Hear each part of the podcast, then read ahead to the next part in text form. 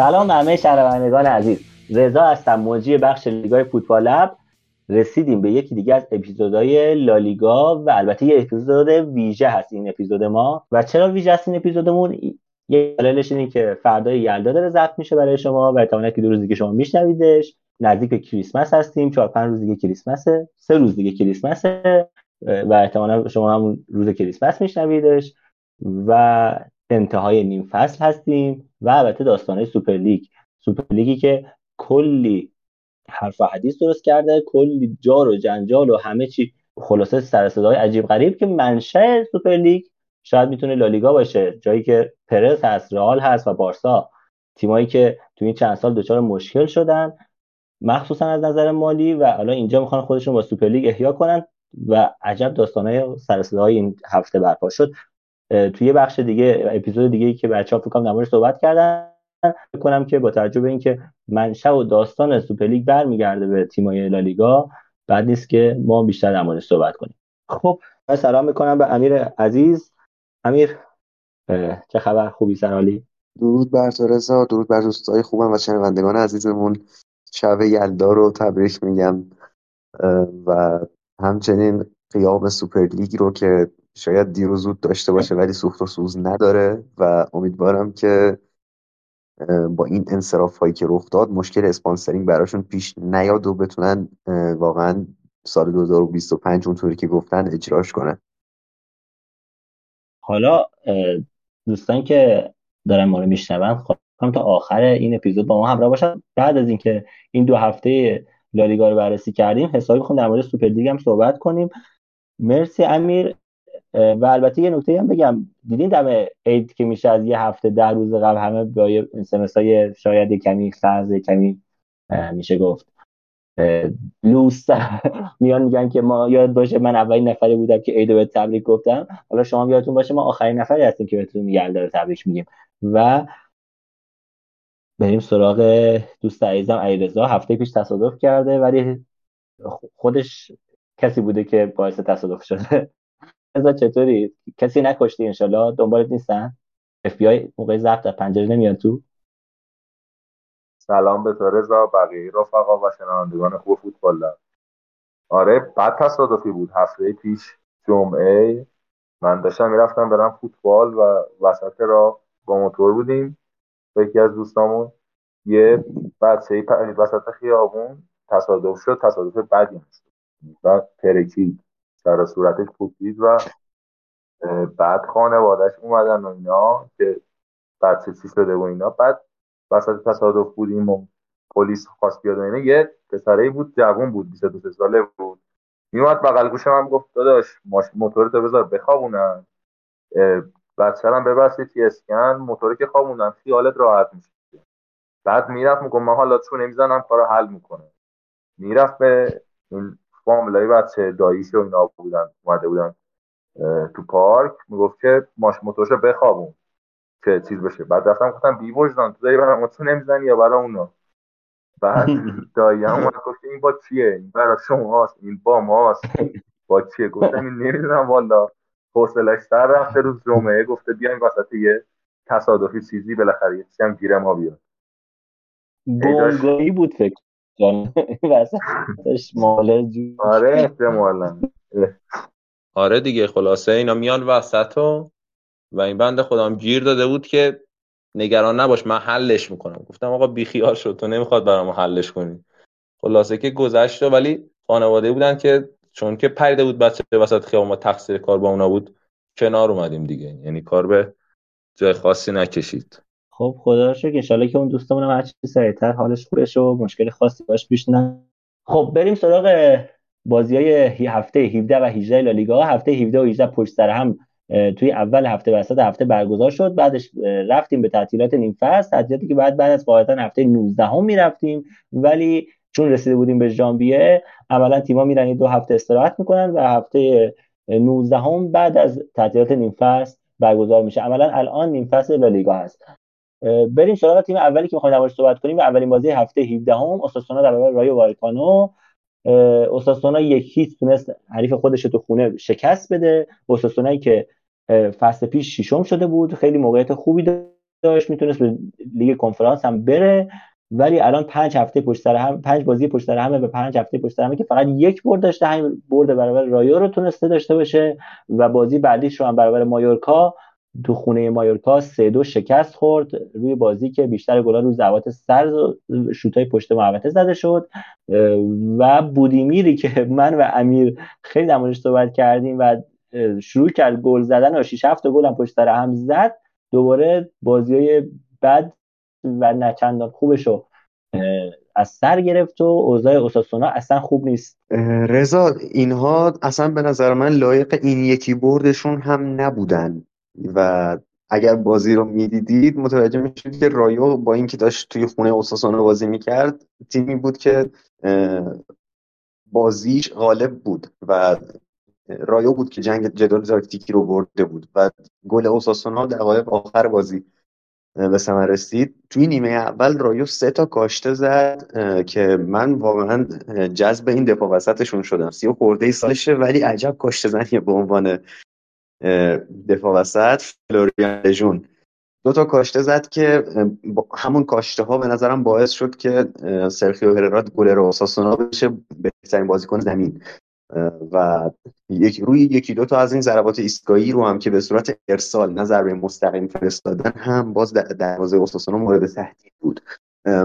هفته اول لالیگا ما صحبت کردیم که اینها یه 4 3 ای رو بازی می‌کنن که بر پایه رسوندن اون توپ از مدافعینشون به هافبک وسط است. رایو اینو خوب فهمیده بود و دو تا مهاجم که یکیش RDT بود و اون یکی کیکه پرز اگر اشتباه نکنم اینا می‌خواستن که دفاع هافبک وسط اوساسونا رو پرس کنن توپ بهش نرسه و بسیار موفق بودن. حالا اوساسونا مجبور می‌شد که با پاس بلند به مقصد بودیمیر بازی سازیشو انجام بده و دفاع وسط ها میکشیدن زیرش که برسه بودیمیر ولی از بد شانزیشون یا از بیدقتیشون خیلی از این ارسالا اصلا به بودیمیر نمی‌رسید. می‌رفت رو سر چیمیاویلا که اصلا گزارشگر لالیگا هم اینو مسخره کرد. گفت که به نظرم چی چیمیاوی اصلا کوتاه قد بازیکن تو این زمینه که بخواد هد بزنه و تو بازی با اوساسونا کمک کنه.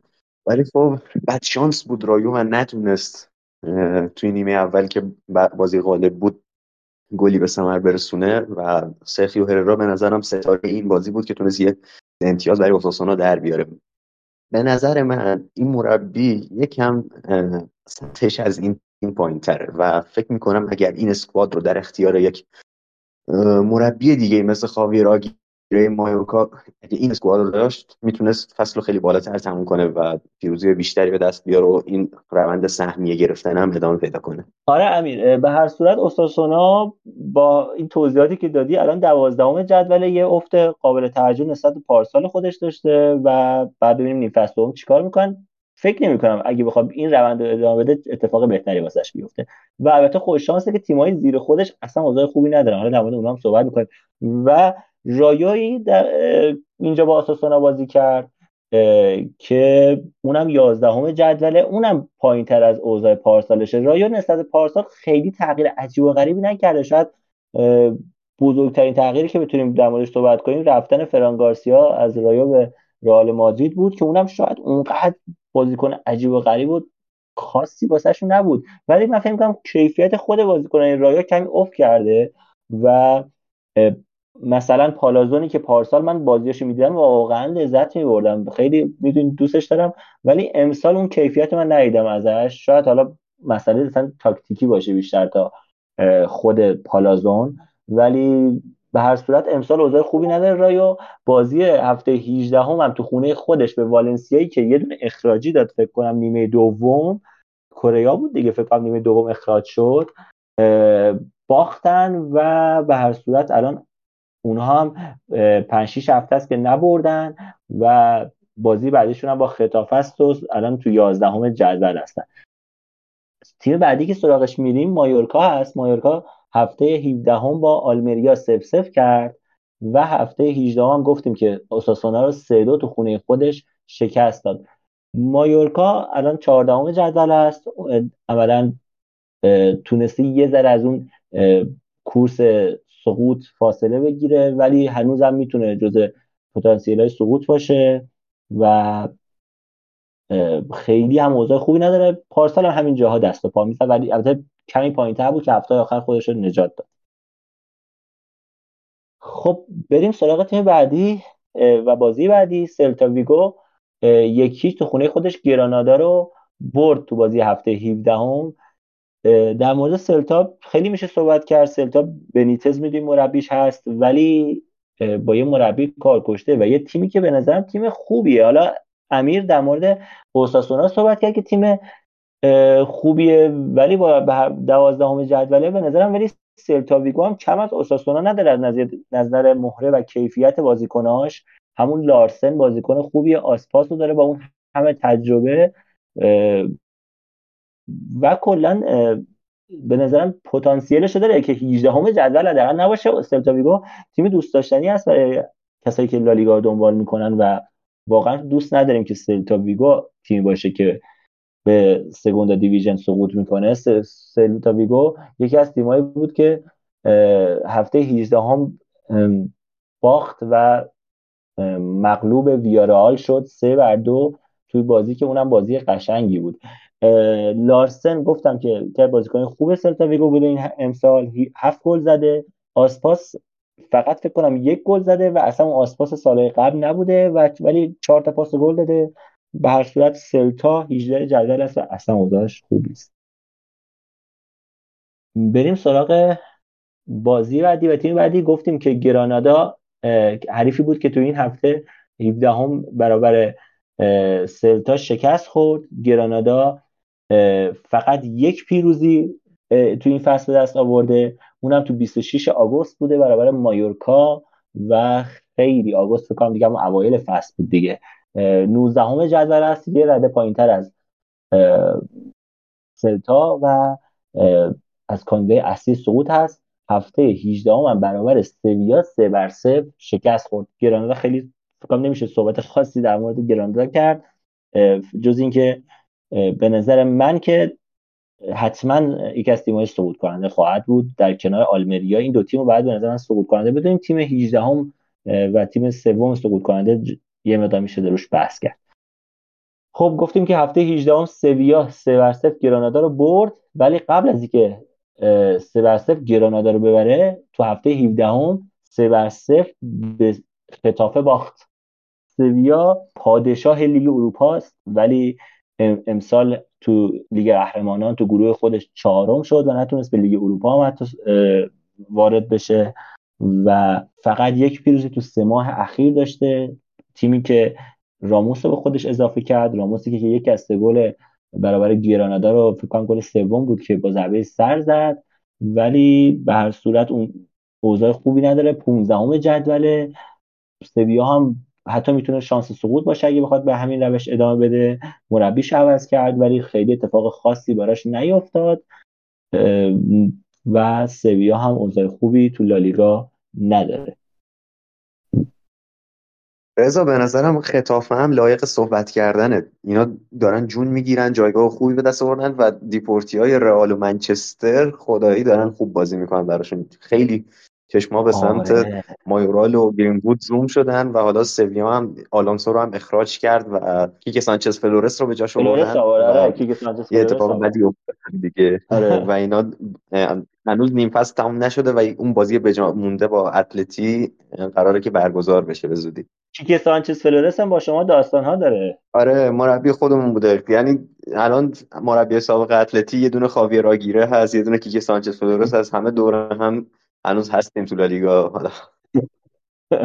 جالب می‌تونه باشه بازی عقب موندهشون با شما که آخرین بازی است که قبل از کریسمس برگزار میشه. درسته؟ فکر یا همین دو روز فردا فردا برگزار میشه درسته؟ آره همین فردا. شنبه. بازی بله. عقب مونده. آره منم می‌خواستم در مورد خطافه صحبت کنم. اتفاقا چون با همین بهانه بازی با سویاش که تونست هیچ ببره. واقعا گرین بود که داره خوب بازی می‌کنه. البته نه اونقدر که دوستانمون در منچستر خوشحالن و دارن لذت می‌برن ازش ولی واقعا نفوذش از سمت راست و تو زدناش اون ضرباتی که آردو می‌گیره می‌زنه خوب بوده. من در مورد مایورال هم صحبت کردی. مایورال دوازده گل زده. گرین وود سه تا گل زده. حالا این فصل بد نبوده ولی خب پاس گل داده. گل سومش هم توی همین بازی گل سوم سویا برابر سویا بود که پنالتی دو تا پنالتی شد دیگه تو این بازی برابر سویا. و دوتاش هم به دستشون خورد. اولی رو دادن مایورال زد سومی دیگه فکر کنم گفتن آقا بیا گیری مودی حالی ببر تو هم بزن یک دونه گل. ولی به نظرم می‌تونیم در مورد بازیکنهای دیگه هم صحبت کنیم. مثلا دیگو ریگو هست پنج تا پاس گل داده بازیکن خوبیشون هست. لاتاسا به نظرم خیلی خوب داره بازی می‌کنه. نمی‌دونم امیر نظر در مورد لاتاسا چیه؟ گل نمی‌زنه ولی خیلی موقعیت ایجاد می‌کنه. خیلی موقعیتی که تیمو بالا نگه میداره. کلا این مثلث هجومیشون به نظرم مایورا لاتاسا گرین بود خیلی مثلث خوبیه و خطافه تو بخش هجومی که بهترین تیمای لالیگاس به نظرم. به هر صورت الان خطافه توجه جانم ببخشید. با توجه به جایگاهی که گلزن برتر این تیم داره الان جدی ترین رقیب ولینگهام مایوراله. حالا کی فکرشو می‌کرد ولی این تیم به لحاظ هجومی خیلی داره همه رو اذیت می‌کنه. سه تا به سویا زد. حالا سویا این فصل وضعیت خوب نداره ولی اومد هفته بعدش سه تا به ما هم زد. و آره، این مثلث خط حمله واقعا چیز ترسناکیه. آره مثلث خوبی دارن. و اصلا بازیشون می‌بینی این ستا واقعا موقعیت ایجاد می‌کنن پشت سر هم. و هر صورت الان هشتم جدولن با توجه به وضعی که پارسال داشتن اون ته جدول داشتن دست و پا می‌زدن و با بدبختی موندن امسال به نظرم وضعیتشون خیلی خوبه و حس خوبی دارن. بالاخره یک از تیم‌های مادرید از ما هم خوشحاله که اونجا هستن. کلا امسال مادریدیا بد نیستن حالا. برسیم به سمت دیگه مادرید اتلتیکو مادرید که با خطافه بازی دومش رو همین سه سه کرد.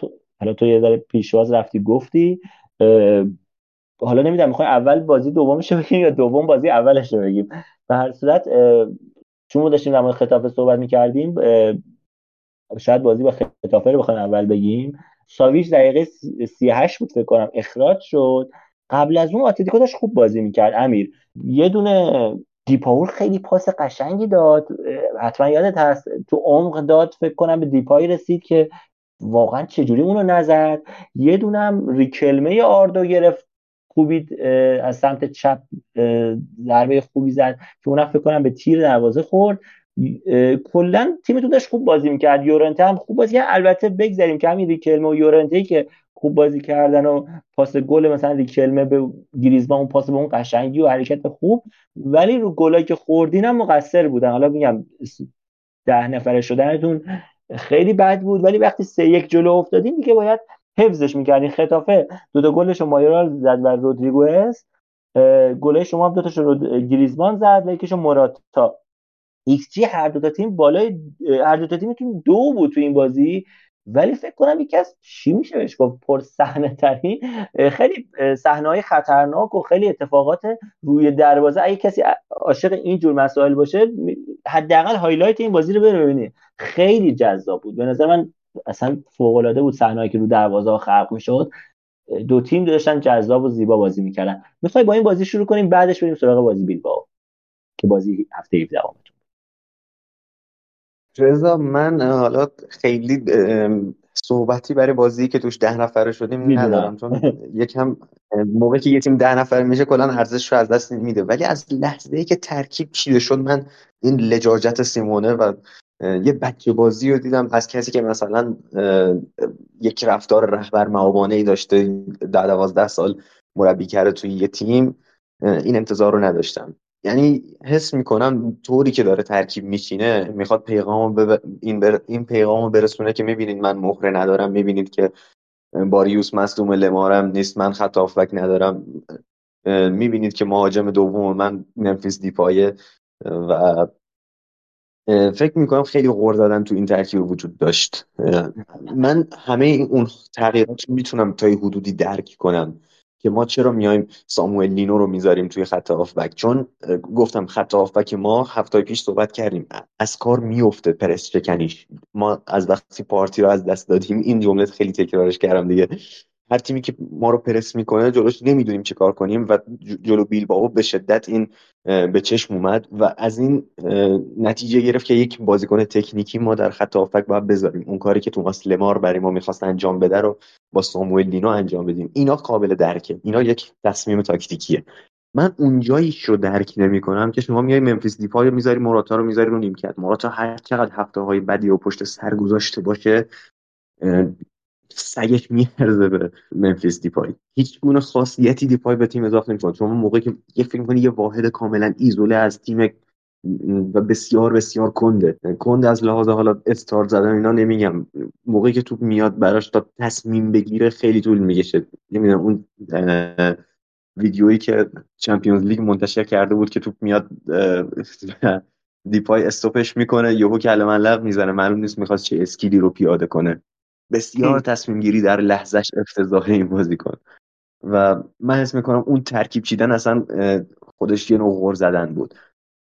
ساویچ از سالی که اومده از جانم رزه ادامه میدم برای می‌خواستم بگم که این دیپایی که داری روش قول می‌زنی خواستم بدبختی بارسلونا بگم که فصل که دو فصل پیش بود که این دیپای آورده بودن که واسهشون گیم چنجر بشه. کلا یعنی اصلا همه چی واسهشون عوض کنه الان ولی تو داری حتی تو ترکیب بودنش هم داری یه قور می‌زنی اصلا حضورش سم... سمبل بدبختی یه تیمه. دیگه بارسا سیاهتر از دوران کمان که دیگه نداشته توی این دهه اخیر. یعنی سمبل بدبختی یه تیم وقتیه که مثلا منتظر دیپای براش گیم چنجر بازی در بیاره. و اونور ما ستاویچ از روزی که خریدیم داره اخراج میشه تا الان. این بازیکن 33 4 سالشه دیگه. وقت اینه که با فوتبال کلا خداحافظی کنی نه اینکه به عنوان مدافع با تجربه بشناسنت. هنوز داره اخراج میشه اخراجای بچگانه رو کارت کارت زرد گرفته میاد احمقانه ترین خطا رو انجام با دست کوبید اصلا اون صحنه چرا باید این کارو می‌کرد؟ اصلا واقعا حالا اگه هوادار اتلتیکو ناراحت نمیشن واقعا سویچ ساویچ شاید لقب زیبایی باشه برای این آدم.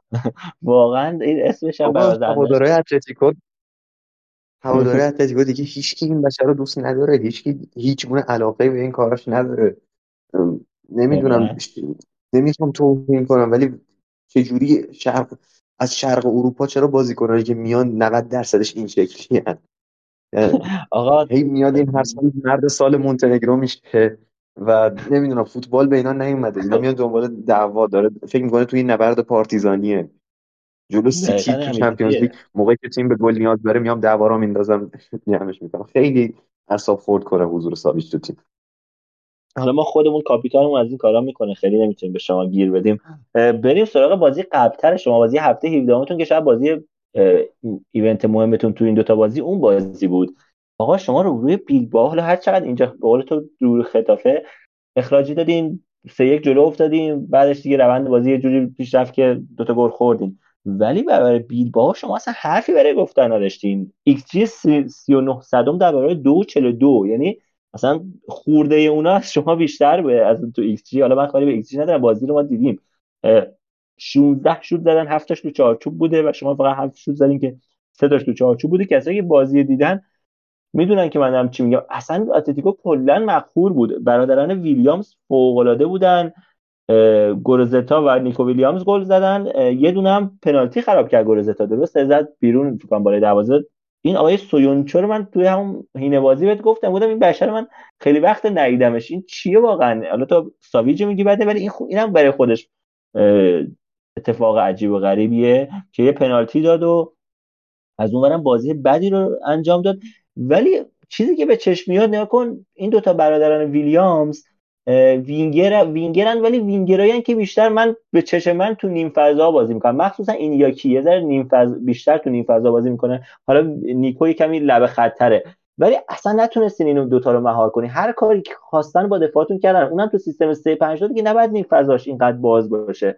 عملا دوتا گل شما به نظر از همون نیم فضا وارد شدن و کلی صحنه دیگه. نظرت چی در مورد این رضا اینکه ما هیچ حرفی در مقابل بیلبائو نداشتیم. خطاف جلوی یک مربی بودیم با آقای بوردالاس که یکی از پدیده های چند سال اخیر لالیگاه که رفت والنسیا عمل کرده ناموفقی رو داشت. برگشت خطافه دوباره تیمش داره اوج می‌گیره. اما ما در مساف با بیلبائو جلوی یک استاد بزرگ داشتیم بازی می‌کردیم که واقعا اتلتی هیچ حرفی برای زدن نداشت. یک جوری ما رو تحقیر کرد ما رو به زمین کوبید که فقط می‌تونستیم تعظیم و سجده کنیم جلوش. واقعا این جلو به نظر من زر می‌زنه که میگه بدترین بازی دوران من جلو والنسیا بود. من این بازی رو خیلی تحقیرآمیزتر از اون شکستمون جلوی والنسیا می‌دونم. اونجا شاید بد شانس بودیم ولی اینجا به نظرم بیلباو بد شانس بود که فقط دوتا زد. و به قول خود یه دونه پنالتی هم زد تو آسمون مهاجم نوکشون. ولی با دیدن نمی‌دونم ده دقیقه دوازده دقیقه از بازی کافیه که آدم متوجه بشه چقدر از لحاظ تاکتیکی ما این بازی رو باختیم. چقدر والورده قشنگ مچ سیمونه رو خوابونده. مثلثی که ما سعی می‌کردیم ازش بازی سازی انجام بدیم این بود که کوکه بره به سمت راست اضافه بشه در کنار یورنته و حالا گذشته ازش. مولینا و یورنته این مثلث شکل بگیره یورنته فرار کنه و یه پاسی رو بفرسته توی ارز یه ارسال رو انجام بده و ما بتونیم از این مثلث بازی سازی کنیم. نذاشتن این مثلث نفس بکشه. یه چهار دو سه یکی والورده چیده بود. این دوتای وسط که یکیش آندر هررا بود اون یکیش فکر کنم آقای پروباس بود نظیر بودن توی این بازی و هر موقع که ما به هر کدوم از مثلث های سمت راست یا چپ یا چپمون اتکا می اومدیم بکنیم اینها می اومدن فضا رو میبستن کاملا اجازه این که اون بازی ترکیبی بین این سه بازیکن شکل بگیره رو نمی‌دادن همیشه برتری عددی رو حفظ می‌کردن. چون اونا یه دونه وینگر داشتن که این سمت چپ نیکو ویلیامز میومد عقب این یک در مقابل سه ما. دو تا هافبک داشتن یکیشون کاملا درگیر می‌شد در اون مثلث نفر دوم یه دونه فول بک داشتن نفر سوم. تا اینجا سه در مقابل سه. ولی خب اون دو تا هافبک خیلی وقتا پوشش از اطراف توسط هم مهاجمشون گروزتا هم سانست هم اون یکی هافبکی که از چهار دو سه یک دبل پیوتشون. اون یکی هافبکی از دبل پیوت هنوز درگیر نشده بود. اینا از اطراف می اومدن ساپورت می‌کردن. چیزی که ما نداشتیمش. ما موقعی که کوکه به صد زور می اومد از اون مثلث توپو بیاره بیرون ساول خیلی تنبل و کند بود و در اون فضایی که کوکه بتونه بهش پاس بده قرار نمی گرفت ولی اینها خیلی هوای همو داشتن خیلی فرز در فضا قرار می گرفتن و این چهار دوسته یکی که والورد چیده بود به خوبی سویچ می شد به هر سمتی که ما می‌خواستیم حمله کنیم و کاملا زهر بازی سازی ما رو گرفته بود. و فکر می‌کنم ایکس جی که من حالا از یه منبع متفاوت احتمالا چک کردیم من دیدم 17 صدم اتلتیکو تونسته ایکس جی خلق کنه. چند تا شوت از راه دور نهایتا. و افتضاح بودیم. همه جوره مخ مچ سیمون خوابیده شد جلوی بیلباو و یک پیروزی کاملا قاطعانه به دست آورد اتلتیک بیلباو در مورد اون نیم فضا و برادران ویلیامز هم این رو بگم که خیلی از گلایی که من از این دوتا دوست دارم وقتاییه که نیکو لب خط دیریب میده یا حالا مثلث تشکیل میدن اون دفاعهایی که می‌خوان بلوکه کنن ارسالاش رو از پیش رو بر میدارن. یه فضای جلوش قرار می‌گیره ارسال می‌کنه به روی تیر دو و به قول خودت اینیاکی بیشتر تو نیم فضا بیشتر میاد که روی تیر دو این ارسال ها ازشون استفاده کنه. و بی نظیرم واقعا. خیلی هماهنگن با من یاد اون دورانی میفتم که سوارز و کاوانی با هم دیگه تو تیم ملی پاسای چند چند ده متری میفرستادن برای هم. و جواب داده همیشه توی این یکی دو فصلی که نیکو هم اضافه شده به این یکی و فکر کنم این یکی خودش الان جز گلزنه خوب لالیگا باشه. 8 9 تا گل بعد داشته باشه. آره آره و روی گل دوم فقط من می‌خوام اون حماقت رو بگم که ما جان هم حماقت رو بگو بعد من در مورد این دوتا بخوام یه صحبت کنم. می‌خوام بگم فقط سویونجو شاید یکم ناعادلانه است که همه همه چی داره تو سر سویونجو زده میشه. به نظر من همون دف... سه تا دفاع وسط آخر ویتسل خیلی احمقانه تر رفتار کرد. تو یه موقعیتی که ما خط دفاعمون جا مونده بود گل دوم خوردیم اون صحنه رو دارم میگم. هرموسو داشت اضافه می‌شد که نیکو رو بگیره. یعنی یار وظیفه هرموسو بود که اونو بگیره. به ویتسل با ده زبان مختلف با فریاد با اشاره گفت که تو برو وسط رو بگیر برو همون فضا رو داشته باش من میام رو پای این. بعد ویتسل همونجا موند. تکون نخورد. یعنی نرفت که یه خورده زاویه رو ببنده. همونجا موند و چجوری بگم؟ شما فرض کن که روبروی یه دفاع وسط وایسادی می‌خوای از زاویه کورش شوت بزنی و پشت اون دفاع وسط دوباره یه دفاع وسط دیگه همونجا وایساده بدون اینکه زاویهشون با هم تفاوتی کنه. یک صحنه بسیار احمقانه و بچگانه تو خط دفاع ما رخ داد و اگه یکم ویتسل شعور دفاع وسط بودن تر دفاع وسط بودن رو داشت بیشتر از این می‌تونست خیلی موثر واقع بشه. یک صحنه صحنه گل اول هم که ما دیدیم اون نفر فکر کنم 12 ثانیه پشت ویتسل قایم شده بود. و ویتسل در کل این 12 ثانیه یه اسکن دور نکرد که ببینه پشت سرش رو. به نظر من اگه دفاعی بخواد از اتلتیکو مورد هجوم قرار بگیره در مورد این بازی اکسل ویتسل چون اصول اولیه دفاع کردن رو رعایت نمی‌کنه و خب هافبک هم هست نمیشه بهش خرده گرفت. خب در مورد آتلتیکو اگه حالا صحبت دیگه نداری من میگم که آتلتیکو سه امتیاز کمتر از بارسا داره که می‌تونه بازی که فردا داره جبرانش کنه. فکر می‌کنم من پیش بینی اگه بخوام ببندم روی برد آتلتیکو میبندم با وجود حالا حتی این باختی و این مساوی اخیری که داشتین فکر می‌کنم آتلتیکو می‌تونسته بیاره ببره به راحتی. و الان چهارم جدول هستین. هم می‌تونین هم امتیاز بشین با بارسا. الان سه امتیاز کمترین ولی می‌تونین هم امتیاز بشین. خودت فکر می‌کنی تا اینجا نیم فصل اومدیم چه اتفاقی براتون میفته خیرونا رو می‌گیرین نمی‌گیرین بارسا رو می‌گیرین. خیلی سخته یه ذره ولی خب حالا نظرت چی؟ به نظر من فکر می‌کنم دوم جدول کار رو تموم می‌کنیم. من به فصل دوم خوش بینم ولی حالا نمی‌دونم که پشت سر رئال فکر کنم ما تموم می‌کنیم. نیم فصل دوم بهتری خواهیم داشت. ولی سویا رو به نظرم باز امتیاز از دست میدیم. چون اینا تو بوست تغییر مربی دو تا بازی اول و بعید نیست. خوب در بیارن.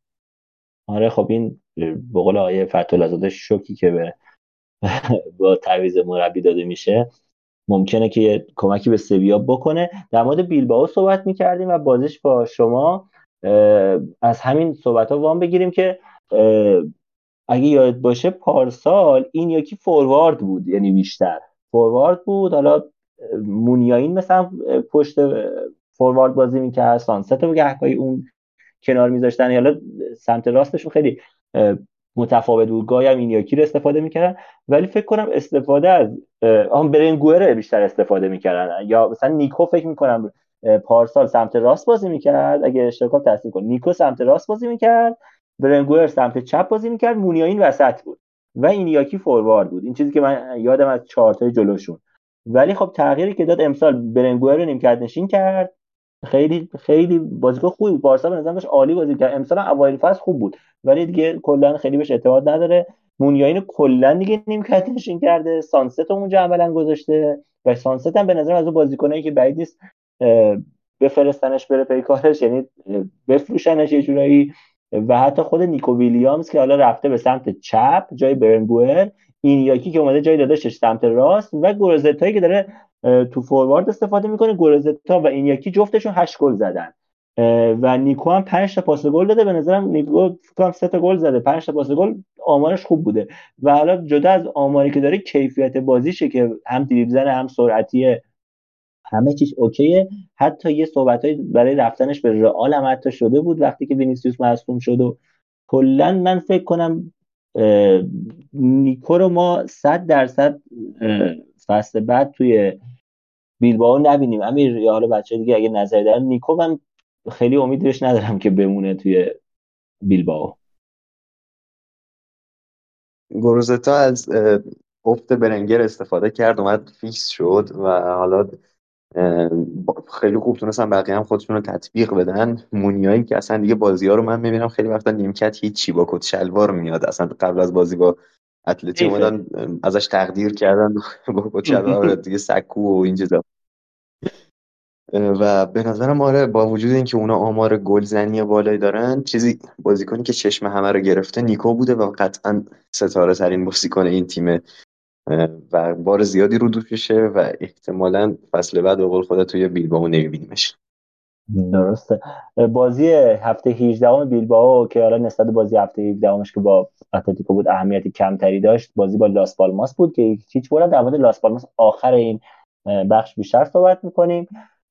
اتلتیکو بیلباو به نظرم ریتم خوبی داره. الان یکی از تیمایی بود که دو تیمایی بود که دو هفته پشت سر هم 17 و 18 تونستن ببرن. و بریم سراغ والنسیا. والنسیا که گفتیم هفته 18 هم به رایو تونست علیرغم یک اخراجی که داد ببره هفته 17 هم با بارسلونا بازی داشت و یک یک کرد. والنسیا دهم جدوله هوگو دورو هفت گل واسهشون زده بهترین بازیکنشون ولی فکر کنم پپلو هممون اعتقاد داشته باشیم که حالا پپلو باشه که بازی خیلی خوبی را از خودش ارائه داده. روبن باراخاب نه اونقدر خوبه که بگیم آقا تونسته کاری با والنسیا بکنه نه اونقدر بده که اخراجش کنن. نه میر نظرت چیه؟ اصلا خیلی اون یه بار یه انتقاد شدیدی به والنسیا کردی. واقعا فکر کنم انتقادت منطقی بود. اینا نمی‌خوان درست بشن آخه. اینا الان هر بازیکن خوبی هم در اومده براشون در جا فروختن. از اون گونزال گدسی که می‌تونه اسطوره باشگاه بشه گرفته تا همین پپلویی که دیگه هممون می‌دونیم فصل بعد بعید توی والنسیا بمونه. ولی چقدر بازیکن پخته و خوبیه. من واقعا دارم می‌خواد داشته باشمش تو تیمم. یعنی یهو می‌بینی هافبک وسط یه گوشه زمین هست یه سانتر دقیق می‌کنه. ولی فکر کنم پیتر لیم اون مربی که هم صدای هوادار رو تا حدودی کم کنه هم و دیگه نخواد هی غرامت اخراج اینو بده رو پیدا کرده و با این آره یه نتیجه می‌گیره که میگی خب دیگه اسکوادش داغونه دیگه یه دو تا بازیکن خوب داره. همون کمر شکن خب آره مثلا آقا مثلا بازی با بارسا رو می‌بینی میگی خب دیگه مختار دیاخابی خوب لوا رو گرفته بود دم مربی گرم. به همینا خانه شدن همه دور هم. و اینجوری میشه دیگه. آره. نگاه کن جاه طلبی برای بهتر شدن داشته باشن.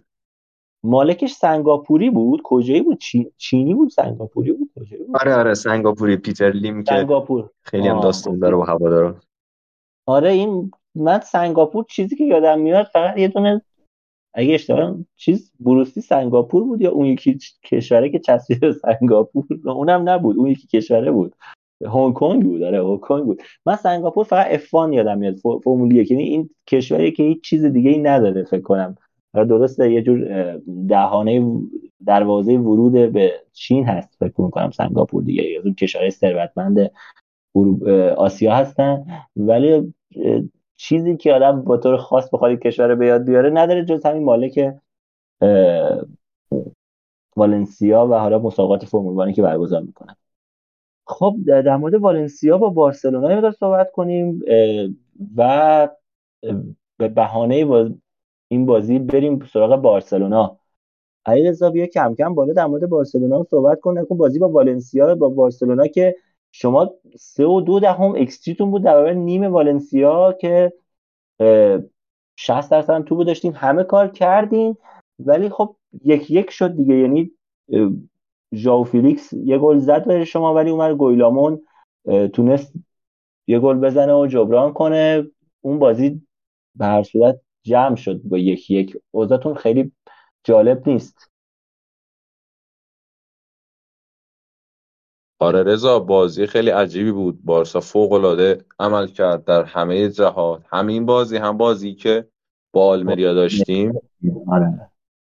هر دوتا عالی بودیم از نظر خلق موقعیت. ولی در نهایتش اون نتیجه در نیومد. حالا باز بال رو به هر ضرب زوری بود که بردیم. ببین آره، واقعا حالا بگو. بگو رضا. نه بگو بگو من من تو صحبت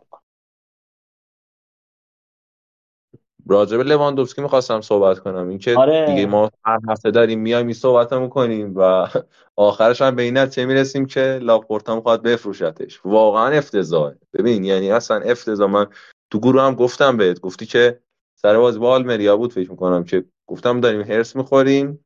گفتی نه حالا مهم نیست می‌برید آخر سر. ولی سکته میده. ببین شما خلق موقعیت مهاجمه نمی‌دونم. بعد غرم می‌زنه سر همه. یعنی شما تو چهار تا پنج تا بازی فکر کنم بعد از ال کلاسیکو این داره سر همه غر می‌زنه. وینگر نمی‌دونم هافبک پاس کج بود نمی‌دونم فلان بود بیسار بود.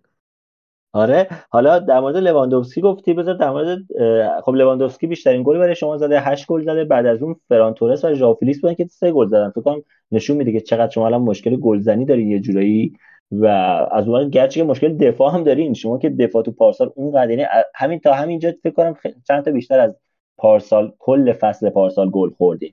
و ولی خب موقعیت خیلی ایجاد می‌کنین. یعنی من فکر کنم بهترین ترکیبتون همین ترکیب بود که بازی با والنسیا بود. یعنی اگه اشتباه نکنم بالا اگه اشتباه کنم تصدیق کن دیونگ بود پدری بود و گوندوگان. اون ورم ژائو فیلیکس بود فورواردتون بود و لواندوفسکی و رافینیا. و توی دفاعاتون هم کانسلو سمت راست آراخو کونده و بالده سمت چپ. من به نظرم بهترین ترکیبی که بارسا می‌تونه بچینه دیگه همینه. یعنی حالا اگه گاویو میومد می‌شد مثلا حالا بین گاوی و دیونگ ذره فکر کرد. ولی الان چیزی که می‌تونین داشته باشین بهترینش اینه که با والنسیا چید ولی بازم نتیجه نگرفت. حالا یکی دلایلش می‌تونه لواندوفسکی نگاه کن. شاید ما خیلی ازش یعنی ما خیلی ازش انتظار داریم. به حق آسون شما الان یه بازیکن خریدین که تو تاپ بوده. خواستیم باهاتون تو همون تاپ گل بزنه. ولی خب سنش بالا رفته.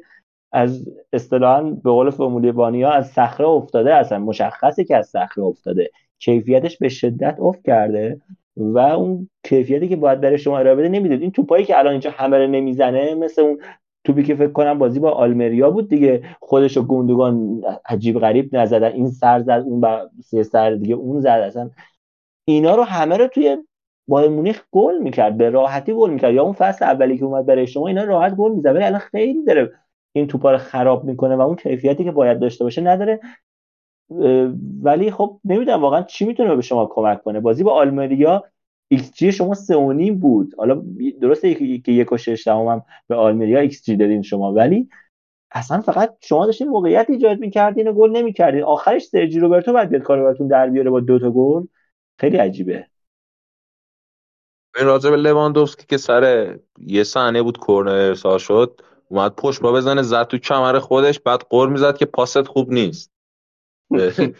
رافینیا داشت قور می‌زد که خب پاس درست بده.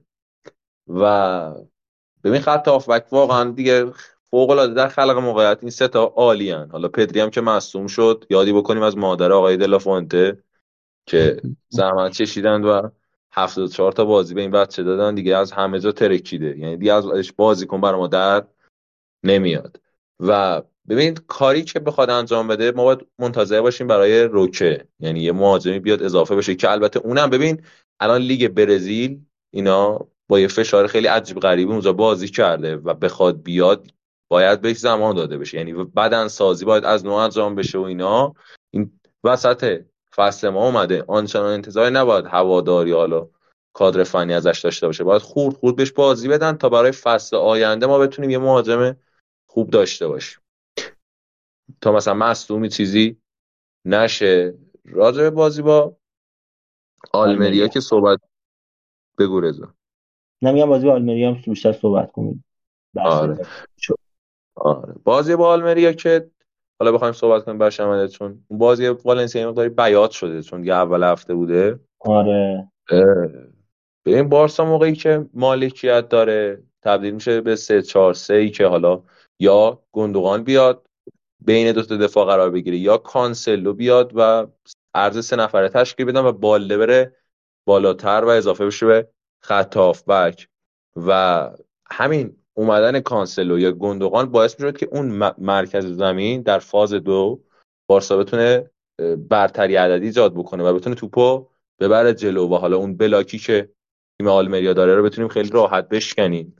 توی این بازی با آلمریا واقعا تیم فوق العاده بود یعنی از همه چی به اندازه استفاده کرد. تمام فضای زمین پاسهای بلند پاس کوتاه پاس خط شکن همه رو خیلی خوب انجام می‌دادن.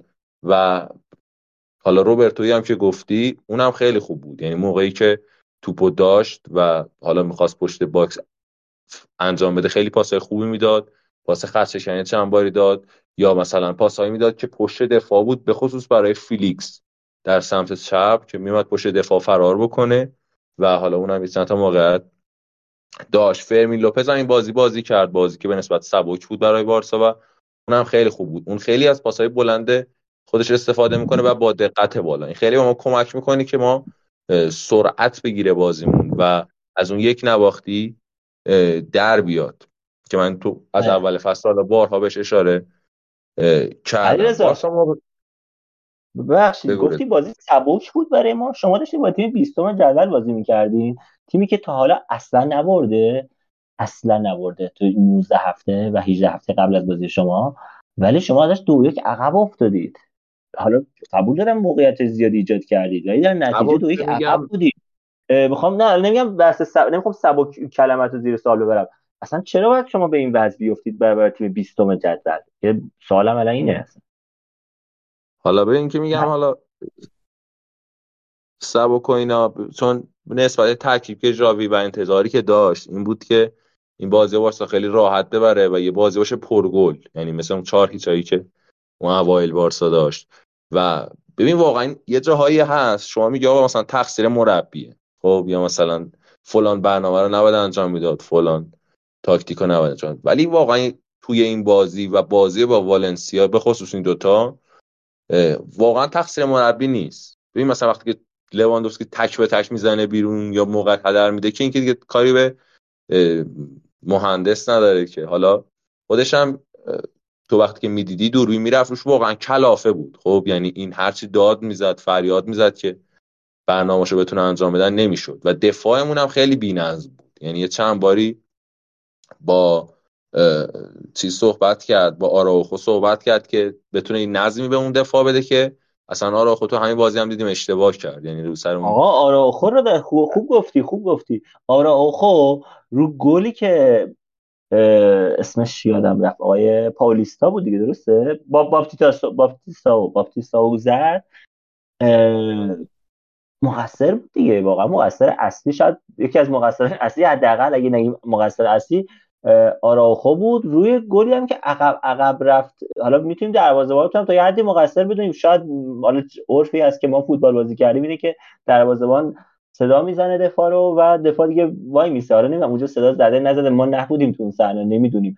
ولی خب اونم بالاخره آگاهی محیطی پایینی داشته اون صحنه بعدش عقب عقب رفت و اه، اشتباه کرد. آراوخو من فکر هفته قبلم گفتم الانم باز میگم اصلا اون آراوخویی نیست که وینیسیوس جونیور رو اونجوری مهار می‌کرد و فلان. فقط فقط جلوی وینیسیوسه که اونقدر کیفیت داره. حالا جدا از بحث وینیسیوس و اینا واقعا دفاع خوبیه خب؟ ولی واقعا کمن. ببین بارسا موقع دفاع خیلی کمه. وقتی که ضد حمله می‌خوره یه دونه آراخو یه دونه کریستیانسن و حالا مثلا یه هافبکی که بیاد اضافه بشه. و همین باعث میشه که باعث میشه شما ضد حمله بخور حالا اینه که سر ضربه آزاد بود. و ببین به نظر مثلا پنیات چیز نکرد. یه- چیزی هست که میگن مثلا داد بزن گلر بگه من. یعنی داد بزن آقا من میام تو بازی می‌کنم. ولی اصلا اینم نبود.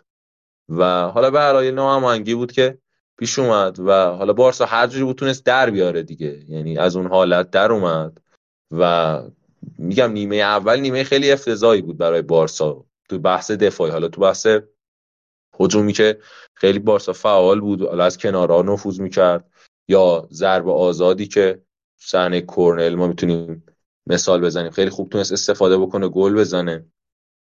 یا مثلا اون صحنه که برای روبرتو موقعیت ایجاد شد و با ضربه سر نتونست کورنر رو گل کنه. اگه اونو می‌زد می‌تونست حتی هتریک هم بکنه یعنی بیاد آره. و بازی خیلی خوب از خودش رو بده. این بارسا موقع دفاع تبدیل شد به 4 4 2 موقعی که می‌خواست توپا بگیره که فرمین لوپز میومد کنار لواندوفسکی. فرمین لوپز به اندازه سه نفر میدوید که جبران مافات باشه به جای لواندوفسکی. یعنی لواندوفسکی فقط قدم می‌زد. مثلا یه کورس می‌رفت برمیگشت می‌گفت خب ولش کن دیگه. ما که نمی‌تونیم.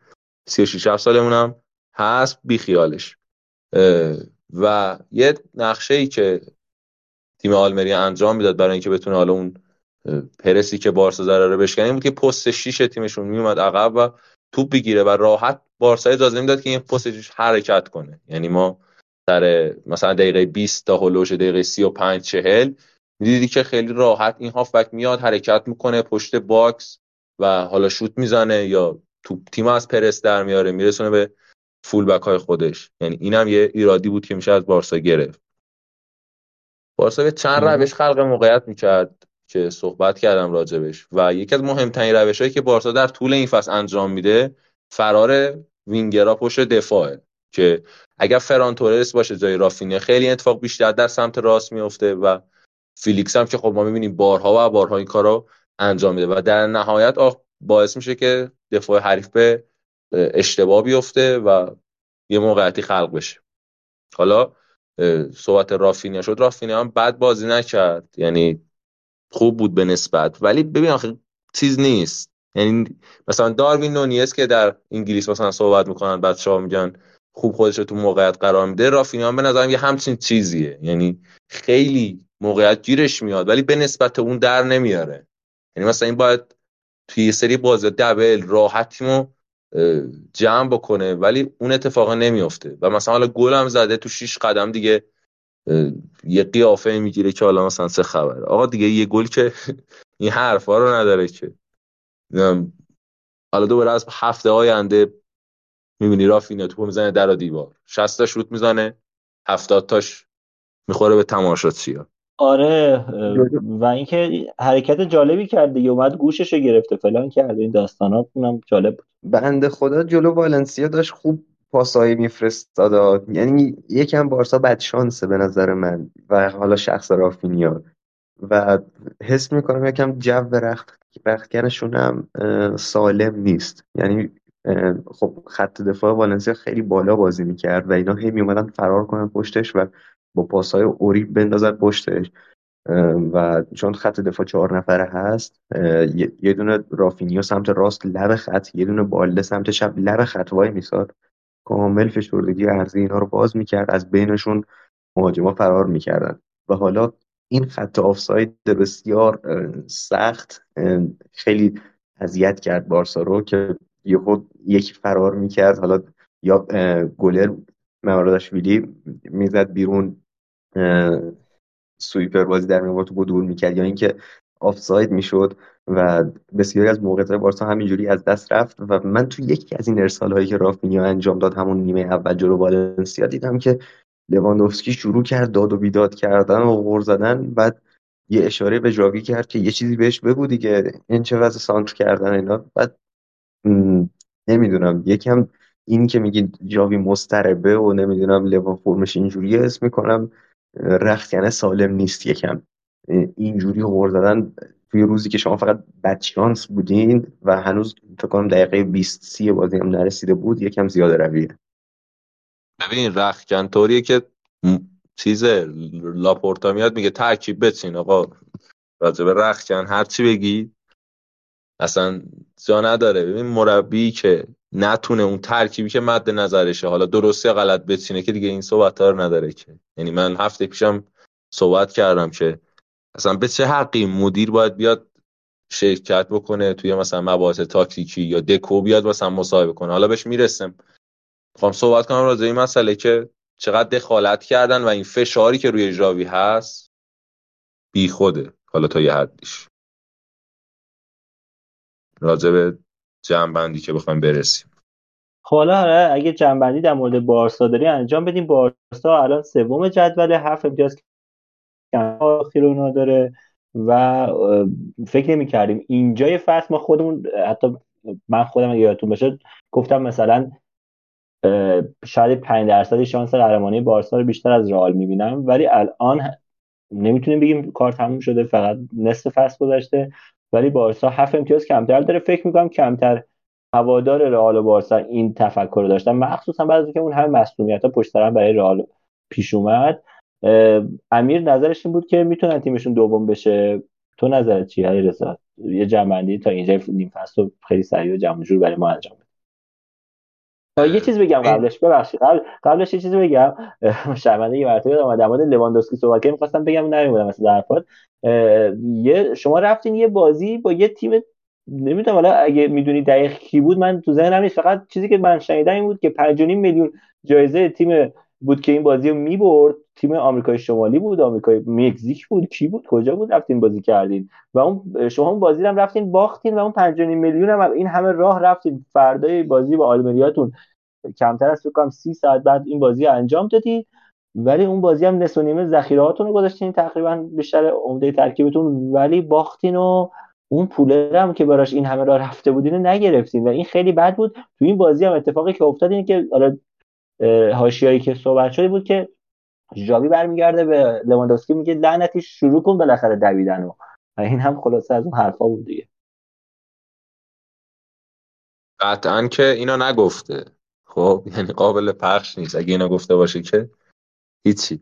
ولی آره با آمریکای مکزیک بود که سه دو باختیم. حالا نکته مثبتش گلزنی یامال و گویو بود. این دوتا جوونی که واقعا فوق العادن گویو رو خیلی صحبتش هست که بیاد و جای لواندوفسکی رو بگیره. واقعا هر موقعی هم که اومده اضافه شده فوق العاده بوده. هم تو لیگ قهرمانان هم تو اون بازی با بیلبائو که اصلا ما رو نجات داد. ببین راجع به ژاوی و حالا این فشاری که روش ایجاد شده.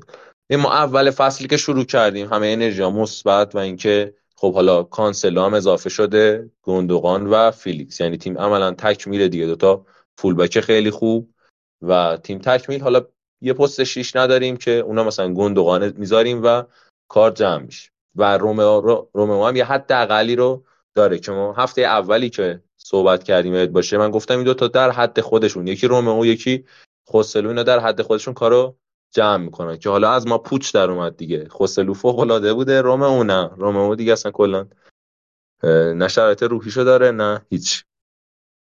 به هر حال فصلی که خیلی عالی شروع شده بود و حالا مثلا چهار تا به بتیس زدیم همه امیدوار بودن. ولی بعد از اون مساویایی که اتفاق افتاد مثل بازی با مایورکا یا اون جایی که بازی گره خورد مثل بازی با سلتاویگو که بارسا در نهایتش کامبک زد شروع شد یه جوی که حالا رسانه ها صحبت می‌کردن که این تیم خوب نیست در حالا بحث دفاعی و که کلا تیم نظم فصل گذشتهش از دست داده که ما حتی تو همین پادکست هم صحبت کردیم راجبش که من گفتم آقا شما وقتی که میای فول بک هایی رو می‌ذاری که اینا در حمله خیلی فعالن به هر حال باید خطراتش هم بپذیری و مثلا اگر تیم مقابل سه تا می‌زنه شما باید چهار تا پنج تا گل بزنی. اگر خط حملت این توانایی رو داشته باشه مشکلی نداره.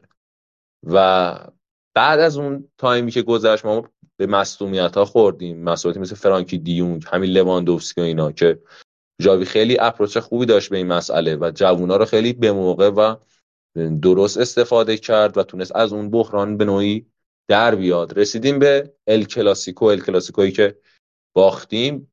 بعد از اون یه مقداری فشارا فوق العاده زیادتر شد و اینجا ما شاهد بودیم که مدیر ورزشی دکو میاد مثلا مصاحبه می‌کنه لاپورتا میاد مصاحبه می‌کنه نمی‌دونم شکل بازی تیم فلان بیساری که اصلا به تو چه ربطی داره؟ که مربی باید بیاد جوابگو باشه که جوابگو هم هست. حالا کاری ندارم که چی میگه ولی تو مدیر نباید بیاد صحبت کنی یا دکو نباید بیاد صحبت کنه به عنوان مدیر ورزشی. شما آلمانی هیچ وقت نمی‌دیدی که بیاد اینقدر در رسانه فعال باشه. و بعد از اونم که دیگه ما این فشار رو هی داریم هر هفته بیشتر و بیشتر می‌بینیم که نمی‌دونم جابی جابی فشار روشه قراره اخراج بشه نمی‌دونم این بازی آخره فرصت آخرشه فلانه و بیساره. ولی شما اگر به صورت کلی نگاه کنی می‌بینی واقعا خیلیش بد شانسی بوده که امیرم اشاره کرد بهش. خیلی از بازی بد شانسی بوده مثل بازی با مایورکا مثل والنسیا مثل همین بازی یا یه سری بازی های دیگه که بارسا موقعیت زیاد ساخته ولی اون مهاجمه نبوده که کارو تموم بکنه. تا اینجای فصل هم که به نظر من خیلی عالی نیست ولی بدم نیست. یعنی چیزی نیست که نشه جبران کرد. و بارسا اگر که در ژانویه بتونه یه هافبک خب یه هافبک تخریبی اضافه بکنه. حالا مهاجم و من چیز نیستم. مهاجم که حالا قرار رو که اضافه بشه من آنچنان انتظاری ازش ندارم که بیاد مثلا فوق العاده عمل بکنه. ولی یه هافبک ما بتونیم اضافه بکنیم خیلی عالی میشه. و یه مقداری هم این دکو اینا دخالت نکنن. به نظرم تیم می‌تونه حتی قهرمان بشه و یه روندی بر خودش. به که بعیده. یعنی واقعا بعیده یه فشاری شده و احساس کنم دیگه تقه جاوی قراره بزنن این عزیزانه و فیلیکو احتمالا بیارن جاش. خیلی صحبتش هست که فیلیک بیاد. اومدن فیلیک هم می‌تونه جالب باشه. اگه حرف دیگه در مورد بارسا نمونده ادامه بدیم بریم سراغ تیمای دیگه ای که وجود دارن. خب در مورد آلمریا صحبت کردیم که بازی هفته 18 رو به بارسا 3 دو باخت. فقط خیلی خلاصه بیم که آلمریا تیم 20 جدوله.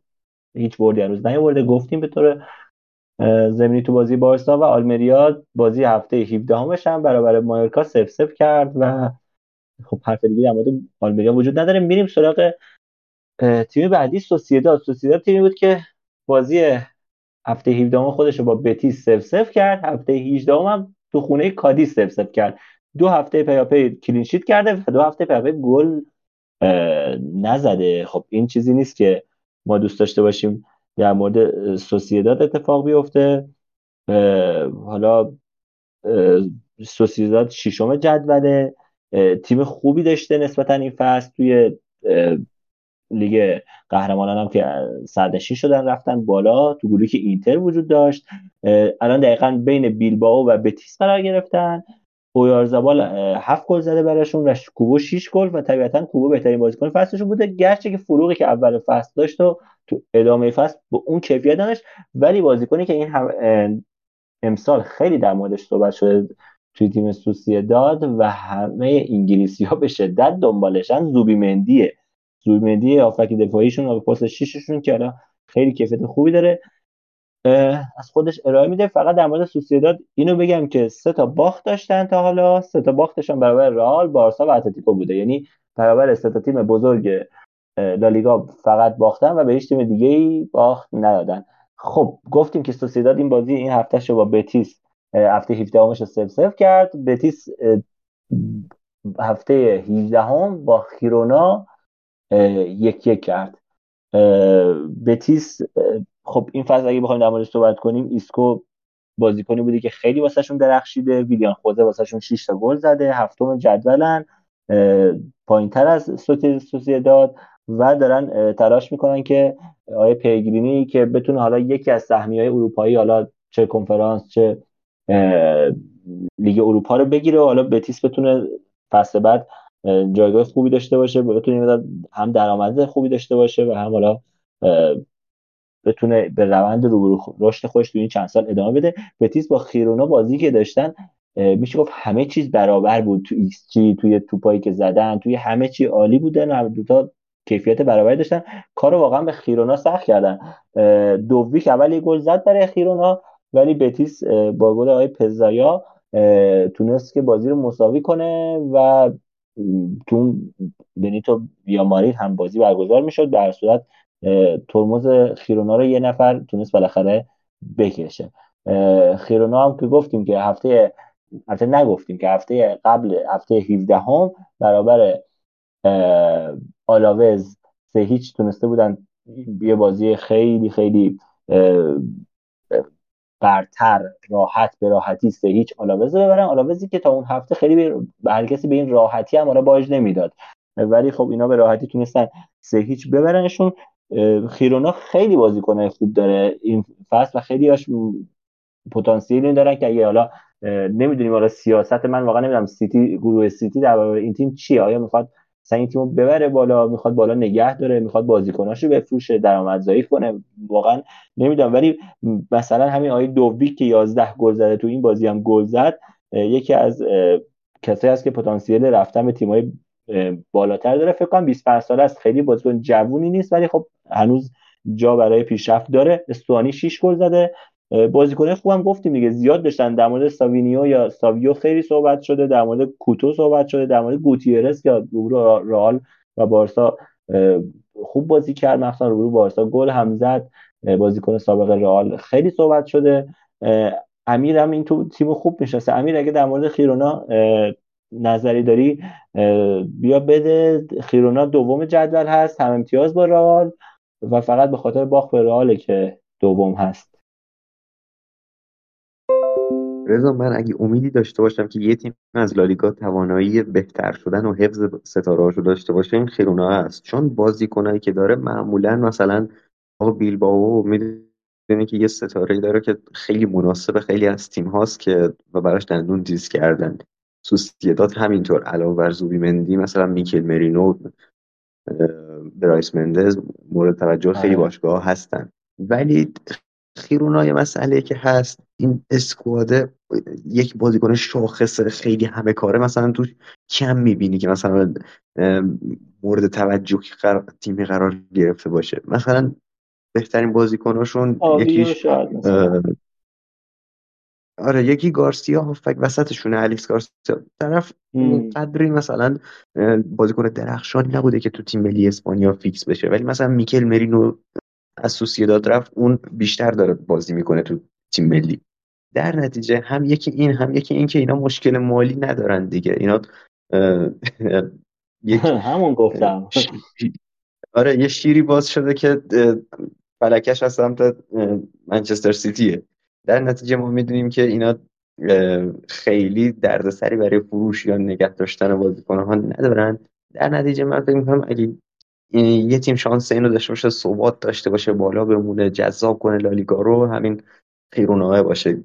بقیه تیم‌ها خیلی تضعیف میشن با از دست دادن ستارهاشون ولی خیروناه یه تیمیه که می‌تونه ادامه بده تو همین سطح. آخه امیر نگاه کن الان این بحثی که حالا داره میشه البته من فکر کنم سیتی با یه حربه حلش می‌کنه مثل همه کارهای دیگه که گرفتار شده. اینه که طبق قانون اروپا دو تا تیمی که دو تا یعنی مالک مشترک دارن طبیعتا نمی‌تونن تو چمپیونز لیگ بخوان بازی کنن. حالا نمی‌دونم چه اتفاقی می‌خواد بیفته. اینا اگه بیان جز چهار تیم که احتمالش خیلی خیلی زیاده یعنی همونطور که قبلا این مشکل حل شده. همونطور که قبلا مشکل حل شده.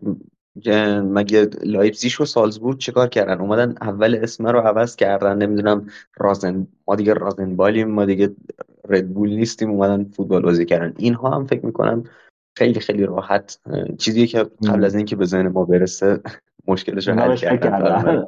آره. بعید نیست. میفروشنش به یه شیخ دیگه ای دست دست می‌کنن. یه کارش می‌کنن آره ولی خب در موردش حالا داره حرف زده میشه و فکر میشه بهش. خب در مورد خیرونا هم گفتیم که سه هیچ آلاوز توی هفته 17 هم برد و آلاوز توی هفته 18 هم به رئال یک هیچ باخت. بریم سراغ رئال. امیر عزیز چند وقتی ساکت بوده؟ بیاد در مورد ویارال رئال تو دو تا هفته پشت سر هم تونست یکی از تیمایی باشه که بکنم دو تا تیم بودن فقط سه تا تیم بودن که تونستن پشت سر هم ببرن تو این هفته 17 و 18 هم. یکیش رئال مادید بود که باعث شد که به صد نشینی هم برسه. هفته 17 هم 4 1 ویارال آورد رئال مادرید و خب گلاش هم بلینگهام رودریگو براهیم و مدریش زدن. اونورم مرایس گل زد. و هفته 18 هم که یادمون هست که حالا شب قبل بود برای ما و آیه واسکز اون ضربه فوق العاده رو زد و اصلا عجیب غریب بود. حالا در مورد اون بیشتر صحبت کنیم. اول بیا در مورد ویارال صحبت کن. رال کاملا سوار بازی بود. یه جورایی 22 تا شوت زد 9 تا تو چارچوب 60 درصد صاحب تو بود. یه بازی واقعا از اون بازی بود که کمتر از رال فصلیده بودیم دیگه. با اختلاف راحت برد. آره رضا جان ببین ما فکر کنم تو این فصل من دو تا بازی یادمه که خیلی قشنگ با فراغ بال و راحت بردیم. یکیش همین بازی جلو ویاراله یکیش هم بازی بود که تونی کرونس یه پاس بلند داد کارواخال استوب کرد با چپ از پشت محوت زد آره. کنم ما اون بازی پنج تا زدیم. مثلا من این دوتا بازی رو یادمه که خیلی راحت ما با فراغ بال بردیم. اول بازی که داشتم نگاه می‌کردم حالا قبل از شروع والنسیا بود اون. آره. آره والنسیا. زردار مراسم رو چیز می‌کردم. بازی داشتم نگاه می‌کردم به نظر اومد گفتم بازی قرار سخت باشه. ویارال همیشه گربه سیاهی بوده واسه رال مادید ما فکر کنم هفته پیش گفتیم گفتیم آخرین باری که ما اینا رو توی لالیگا بردیم دو فصل پیش بوده که ما اینا رو بردیم. ما فصل پیش جفت بازی رفت و برگشت و به اینا باختیم. که به نوع خودش دستاورد بزرگی بود. بتونیم جلو ویارال دوتا بازی رو ببازیم. ولی تو حذوی بردیمشون حالا آره. ما بذار گلا رو بررسی کنیم بعد برسیم به سیستم. ما سی... یه بذار اول سیستم رو توضیح بدیم. ببین ما سیستم پایمون چیزی که همیشه رسانه ها اعلام کردن تو این فصل ما 442 بازی کردیم. ما اول فصل با 442 لوزی شروع کردیم که نتایج خوبی گرفتیم بازی خوبی بود بردیم و جلوتر که اومدیم با مسئولیت شوامنی و کاماوینگا ما 442 مون تبدیل شد به 4222 شوامنینگا. آره شوامنینگا که رفتن بیرون. این فکر کنم برادر اون گاتینگا و پاتینگای فیتیله بودن. آره. از خودش هم اون پیرمرد دیگه واقعا در این حد اوضاعش خرابه. بعد دوستان میگن که ولی واقعا با این وضعی که داره با این وضعش داره خوب تیم بوده جلو می‌بره. ببین اصلا با وضعش کار نرم انقدر تیم داغونه که بالاتنه یه بازیکن رو می‌ذاره رو پایین تنه یه بازیکن میده تو زمین میگه شما برید فعلا بازی کنید ببینیم. یه یازده تا مثلا از اینا باید در بیارن آره. بعد ببین می‌گفتی ما این 4 دو 4 2 رو بازی- تبدیل کردیم به 4 2 3 1 آره دقیقا. ما این بازی چهار ما هم این بازی هم بازی قبلی فکر کنم خودت هم توضیح دادی.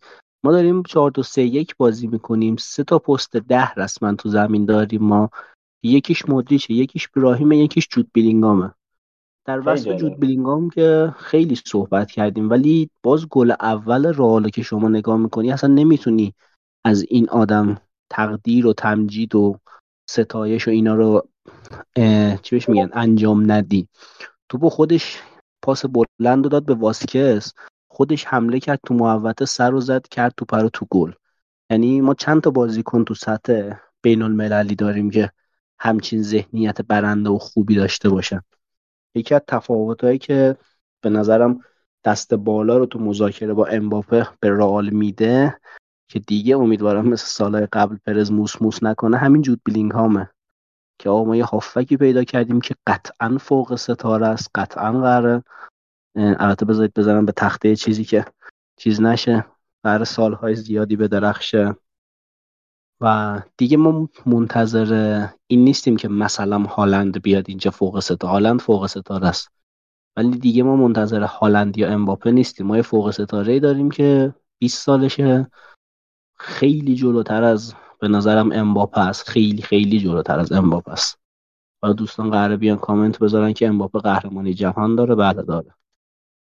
بقیه بازیکنام دارن ولی حالا ما از گل جود بلینگهام بگذریم. گل دوممون که خب یه ضربه کرنر بود اتفاق خاصی نیفتاد. رودریگو از شلوغی محوطه استفاده کرد. گل سوممون نمی‌دونم حالا شاید اینجوری باشید. از اون گلایی بود که آدمو یاد ادن هازارد چلسی مینداخت یه سولو گل خوشگلی بود که من خیلی امیدوار بودم هازارد تو رئال بتونه بدرخشه و گلای این مدلی بزنه. حتی شبیه گلای مسی حالا آره ولی خب مسی نمی‌خوایم گفتیم شبیه آره نمی‌خوایم شبیه بارسا یا بگیم ولی واقعا بیشبه آره خیلی گل خوشیه ببین اون صحنه ای که آورد تو محوطه آورد رو چپ گفتم خب این چپ پای دیگه. با آره. چپ می‌خواد بزنه اونم بلاک می‌کنه سر و توپ پر که زد گفتم که آ علی خدا بده برکت چه آره. مهاجمی گل چهارممون. هم که یه پرس فوق العاده بود ببین لحظه ای که ما گل زدیم نگاه کنی سیستم خود رئال رو میگم ما سیستم رئال اینجوری بود که ما سه تا دفاع عقب داشتیم که یکیش والورده بود داشت راست رو پوشش می‌داد. فکر کنم یکیش گارسیا بوده احتمالا و یکیش هم ناچو که داشتن بازی رو از عقب حمایت می‌کردن. سه تا هافبک داشتن با پرس می‌کردن که البته سه تا بازیکن تو نقش هافبک ها نه اینکه پستشون تو زمین هافبک باشه. یکی از این سه تا رودیگر بود که اصلا درک نمی‌کنم اونجا چیکار می‌کرد. یکیشون تونی کروس بود یکیشون براهیم بود که فشار گذاشتن رو بازیکن ویار یه پاس اشتباه داد. رودریگو توپو برداشت که رسید تش به مودریچ و ما تونستیم گل رو بزنیم. این خوبی زدن یه گل دو گل اول تو بازی اینه که بازیکن‌ها یه خیال راحتی پیدا می‌کنن. در مورد بارسا صحبت کردیم گفتیم بد شانسه. یه بخشی از این بد شانسی روحی, روحی روانی این تیمه که به نظرم ژاوی هر چقدر می‌تونه بازی کنه تحریک کنه و تهییج کنه که تو ال کلاسیکو خیلی بهتر از ما باشن به لحاظ روحی روانی نه ولی تو جمع کردن رخکم به نظرم هنوز مشکل داره. لواندوفسکی نباید مثل بچه‌ای که مثلا پنج سالشه برگرده به مربی اعتراض کنه که اینا به من پاس نمیدن. و این یکی از مشکلاتیه که بارسا گرفتارشه. چون به لحاظ روحی روانی تحت فشارن. شما مثلا سه چهار تا بازی رو نبردی تعطیلات نیم فصل می‌خوای بری قرار برات دارن ببرن آمریکا. خیلی ببخشید این سیرک بذارن جلو مردم. بگن که فوتبال بازی کن ما مثلا 5 میلیون کاسب شیم وسط. در شأن باشگاهی به اندازه بارسلونا نیست و خیلی امیدوارم سر این حالا جلوتر در موردش صحبت می‌کنم. خیلی امیدوارم که سوپر لیگ برگزار شه که دست نهادهای کسافتی مثل یوفا رو از فوتبال بتونیم قطع کنیم. درسته بازی بعدی هم که رئال انجام داد گفتیم با آلاوز بود. آلاوز خب تیمی که تو میانه جدول اصلا فکر کسی نمی‌کرد که اونجاها باشه و حالا داره خوب کار می‌کنه به نظر من تو جای توی ترکیب خودش و حالا توی این فصلی که داشته. بیش از اون بازیکناش حالا داره درست 16 همه حالا یه میانه رو به پایین دیگه. اوایل تا نهم دهم هم یادمه که اومد ولی خب رو مرور فصل و مرور زمان اومد عقبتر. مخصوصا یک دو تا بازی آخری که باخت.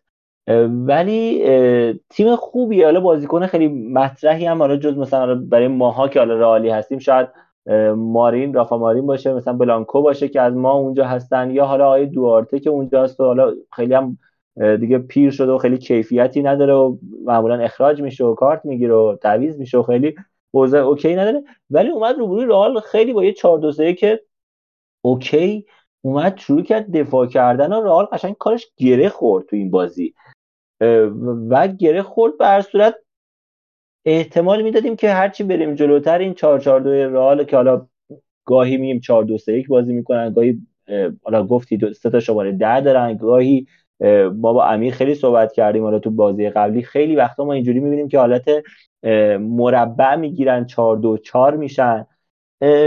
این سبک رئال ما احساس می‌کردیم که می‌تونه جواب بده. و البته یه چیزی که من الان می‌خوام در مورد صحبت کنم خیلی اهل صحبت کردن داوری نیستم ولی من نمی‌دونم چرا اینکه دو تا بازی داوره انگار یه مشکل خاصی با بلینگهام پیدا کردم و نمی‌دونم نمی‌خوام حالا بگم تباس داره اینا رو مثلا تهیج می‌کنه کاری میشه. فکر نمی‌کنم اصلا این فضاها باشه. نمی‌خوام تو این فضا صحبت کنم.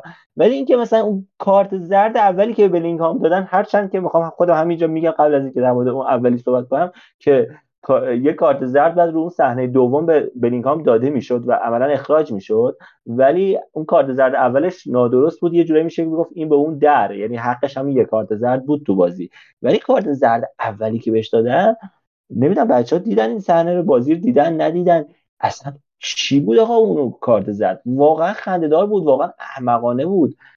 داور چه فکری کرد با خودش اون کارت زرد اول داد؟ و شاید هم مثلا اینکه کارت زرد دومو بهش نداد شاید من فکر می‌کنم که اصلا این بوده که حالا بین دو نیمه جای اون صحنه دیده و فهمیده که چه اشتباهی کرده. فشاری که حالا رو برینگهام از نظر داوری و اون کارت زرد اومد به نظر میاد تاثیرگذار بود که برینگهام تو این بازی اون کیفیت خودش نداشت که گرچه که به نظرم شاید بهترین بازیکن رئال بازم حالا در کنار کروس شاید برینگهام بود. ولی من می‌خوام در مورد این ناچو فرناندز صحبت کنم. این بزرگوار واقعا چی با خودش فکر می‌کنه؟ آیا ناچو شما کاپیتان حالا دوم رئالی. کاپیتان اول رئال میشه. درست اول ناچو بعد مودریچه کاپیتان اول رئاله. آقا شما کاپیتان تیمایی. بعد squad pl... player ی. یعنی وقتی که حالا مثلا میلیتائو مصدوم باشه نمی‌دونم آلابا مصدوم باشه اینجور جا حالا دفاع راست مصدوم باشه به راست بازی کنی.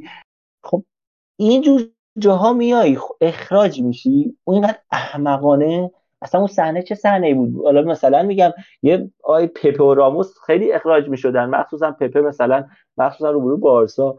ولی یه وقتی اخراج می‌شد مسی داشت می‌رفت اون جلو گل بزنه. آره اینا بهش نمی‌رسید می‌گرفت اینو یه شتک می‌کرد اخراج می‌شد. آقا این بازیکنی که روبرو تو بود چه صحنه ای بود؟ آخه تو با کف پا استوک میری می‌زنی. اصلا نمیشه گفت بد شانسی بود یا نمی‌دونم پای بازیکن رفت تو این حالت اصلا مشخص بود اخراجه و اون صحنه اول تابلو بود اخراجه این کاپیتان ما اینقدر بی تجربه بازی در میاره. اینقدر من نمی‌دونم از نظر ذهنی بشر ضعیفه. حالا اگه بار اولش بود من نمی‌دونم دقیقا چند بازی قبل همین داستان اتفاق افتاد دیگه. بازی قبل از بازی بارسا بود. دو تا بازی قبل از بازی بارسا بود دیگه که حالا کلی حرف حدیث درست که یکی از اون بازی رو براش بخشیدن. الان دوباره ما سه تا بازی رو با آقا نداریم. بعد شوامنینگا رو بفرستیم خط دفاعی. خب حالا بگذاریم که طبیعتا دوستان الان از این فرصت ژانویه می‌تونن استفاده کنن دفاع بخرن ولی گفتن نه مساوی بعد از بازی و امروز آقای آنجلوتی هم بوده دیگه. گفته که ما از همین شاملی استفاده می‌کنیم و خیلی خوب و خوشگل و چه چشی چه ابروی بیا برو اونجا بازی کن. خب این حالا نمی‌دونم واقعا چجوری ناله کنم ولی از این کاپیتان انتظارهای بیش از حد داریم. ما بیش از اینا انتظار داریم. باید بهتر از اینا بازی کنه بهتر حالا بازی کردن کیفیت بازیش من خیلی کار ندارم ولی گرچه که حالا امیر گذشت ازش ولی رو گلی هم که ما از ویارال خوردیم به نظر من یکی از بزرگترین مقصرها آیه ناچو بود که اونجا اون صحنه به راحتی بازیکن از کنارش رد شد. اینجا اومد اینقدر راحت اخراج شد. نمی‌دونم دیگه از squad player انتظار داریم که حداقل اینجور جاها بیاد بازی کنه. یعنی شما کاری تنها کاری که بکنی اینه که جز 11 تا خودتو نگه داری. همین. ولی نمی‌تونی این کارو بکنی. به هر صورت اتفاقی که افتاد رو گل king واسکز ما تونستیم توی سر به سر کورنر. حالا شاید نمی‌خوام بگم خوش شانس هستیم ولی شاید اونقدر که بارسا بد شانسه ما این فصل اونقدر بد شانس نبودیم. حداقل توی زمین گرچه که با مصدومامون و این لشکر عجیب و غریب از مصدوما که داریم بد شانسیم. ولی می‌خوام حالا باز اگه دوستان نگن که چرا انتقاد می‌کنی به آنجلوتی این که مثلا بازی نمیده به وینیسیوس توبیاس حالا تو این بازی خب یه ذره شرایط پیچیده شد. ولی توی بازی با ویارال واقعا جا داشت که توبیاس بیاد بازی کنه. یا شما چهار تا زدی سه تا زدی دو تا زده بودی جلو بودی. آقا بیاری بنده خدا رو بازی بده اصلا ببینیم به درد می‌خوره به درد نمی‌خوره شاید اتفاقی افتاد. دقیقا اگه یادتون باشه ما همین حرفا رو در مورد برایم دیاز می‌زدیم در مورد خوسلو می‌زدیم. بازی نمی‌داد دیگه چسبیده بودن به نیمکت. حالا وقتی که اومدن نشون دادن که چقدر می‌تونن تاثیرگذار باشن.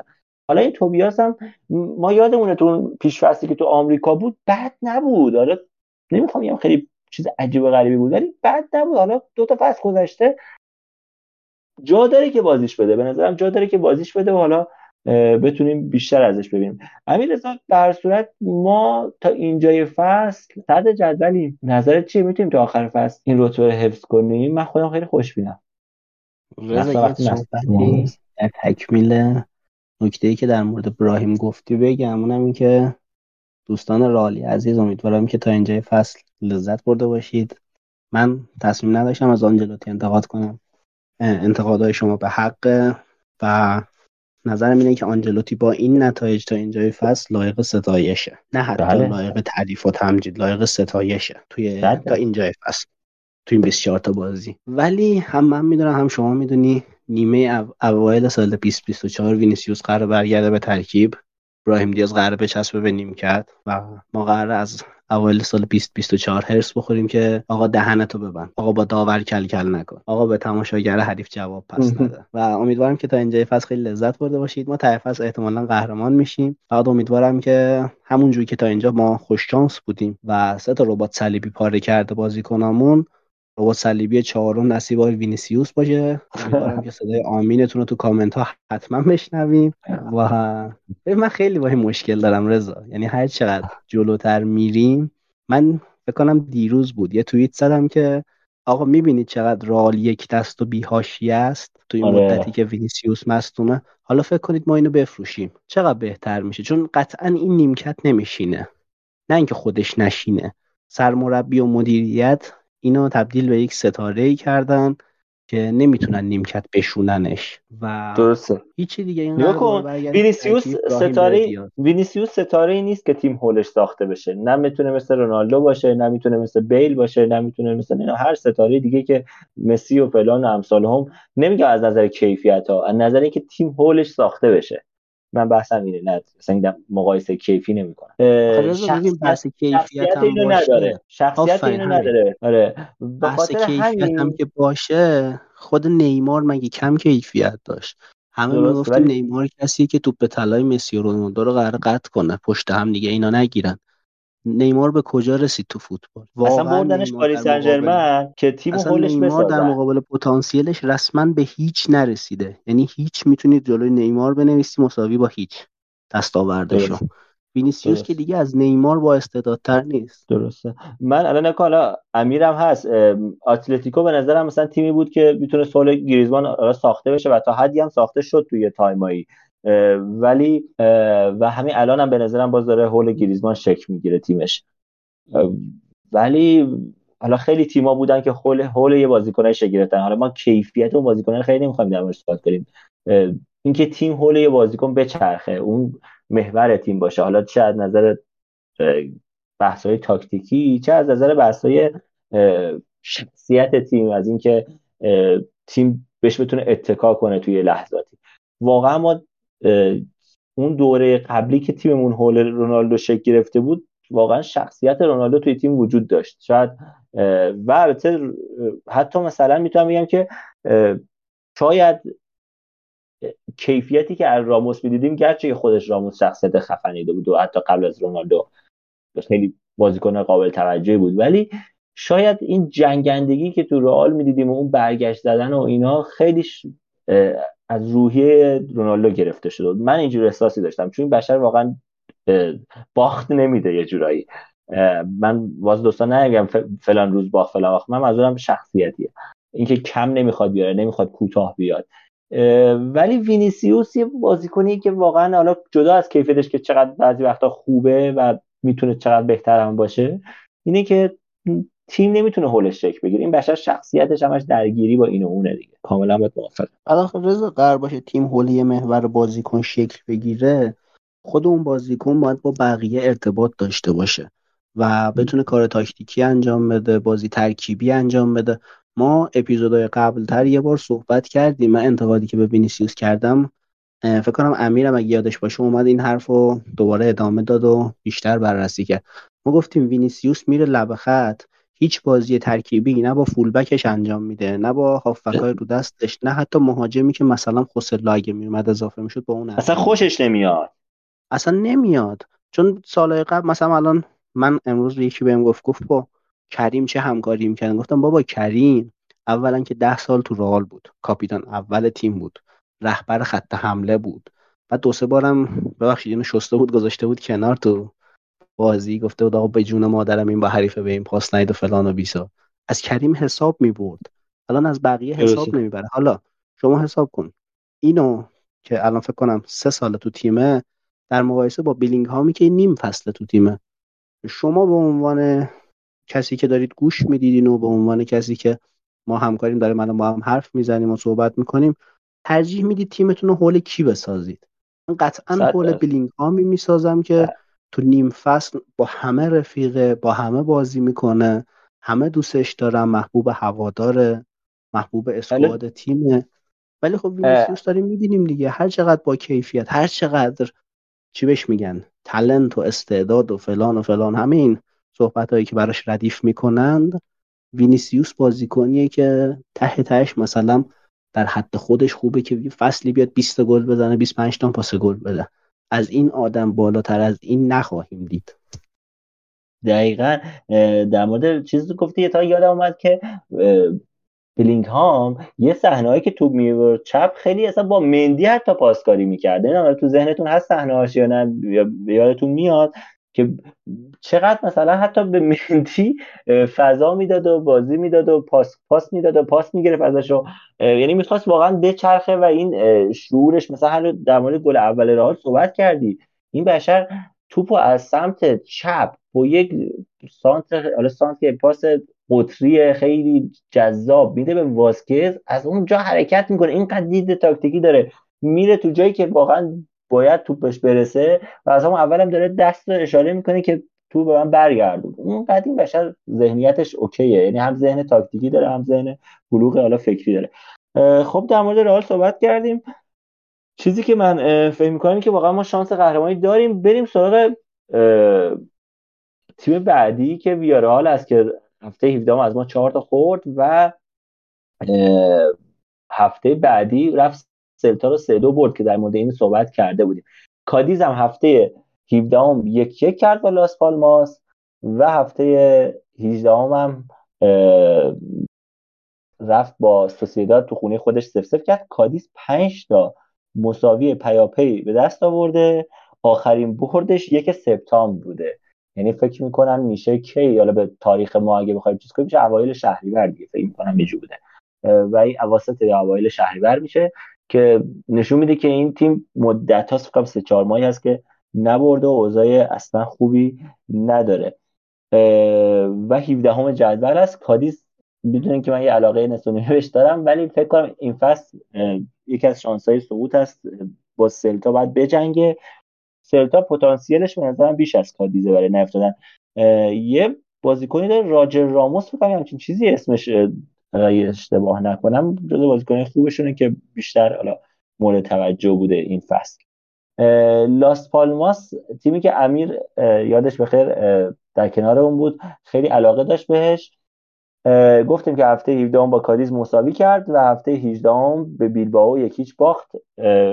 و لاس پالماس تیم نهم جدول است. واقعا انتظار نداشتیم که لاس پالماس رو این موقع فصل اینجای جدول ببینیم. به نظرم تیم شغل و بد بدن و خلاصه سخت و تیم خوبیه دیگه. و بیش از انتظاری که ازش میشه داشت عمل کرده و خیلی خوب کار در آورده تا دومین خط دفاعی لیگ بچه ها دومین خب. خط دفاعی لیگ. این خیلی, یعنی خیلی وزن سنگینه با اختلاف هم دومه. خیلی واقعا میگم تونسته کار رو یه جورایی در بیاره. خب ما بازی هفته 17 و 18 تمام تیم‌ها رو بررسی کردیم در مورد حالا کل تیم هم صحبت کردیم. اگه بچه ها حرف خاصی در مورد تیم‌ها دارن بزنن اگه نه که بریم سراغ بخشای بعدی که باقی مونده.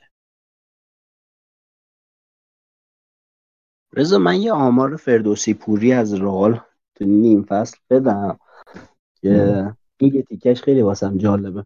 ببین ما این نیم فصل 24 تا بازی کردیم 20 تا رو بردیم.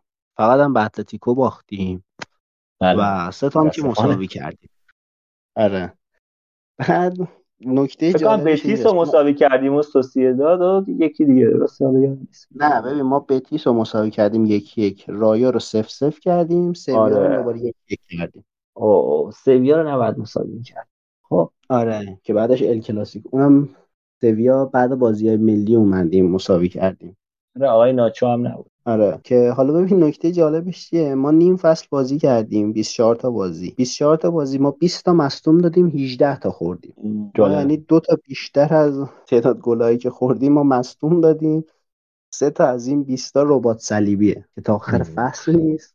بازی بعدیمون هم کلا دو تا مهره دفاعی داریم که یکیش رودیگره یکیش فرانگارسیاه بقیه عملا تعطیلن حالا کارواخال احتمالا می‌رسه ولی وضعیت اینه دیگه. ولی در کل تیم تکمیل ما دفاع نیاز نداریم. شوامینینگا رو داریم تو پست چپ تو پست وسط بازی می‌کنه. حالا گفتی دفاع لازم نداریم همین گفتی دفاع لازم نداریم ولی خیلی شایع شده در مورد برگشتن واران برگشتن راموس و حتی برگشتن پپه.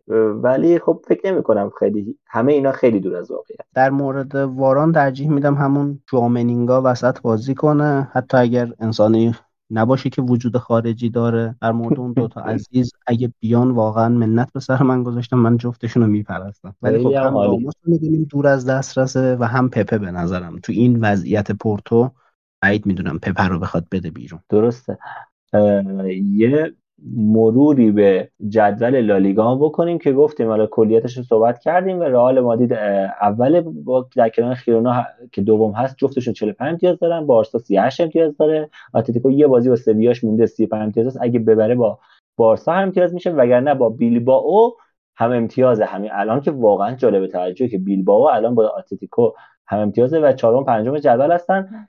با 35 امتیاز. 4 امتیاز از اینا پایینتر میشه سوسیداد و 3 امتیاز پایینتر میشه بتیس. یعنی سوسیداد قشنگ توی فضای ابری بین دو تا تیم قرار گرفته و کاملا منفکه و خیلی جاش ایزوله است رتبه ششم فعلا تا اینجای کار انتهای جدول هم که سلتا ویگو 18 ام گرانادا 19 ام و آلمریا 20 با 13 8 و 5 امتیاز. سلتا ویگو به تیمای بالای خودش خیلی نزدیکه. یعنی کلی تیم 15 16 و 18 19 امتیازی هستن که می‌تونن کلی تا آخر فصل جاهاشون با هم جابجا جا بشه و اتفاقای عجیب غریب بیفته.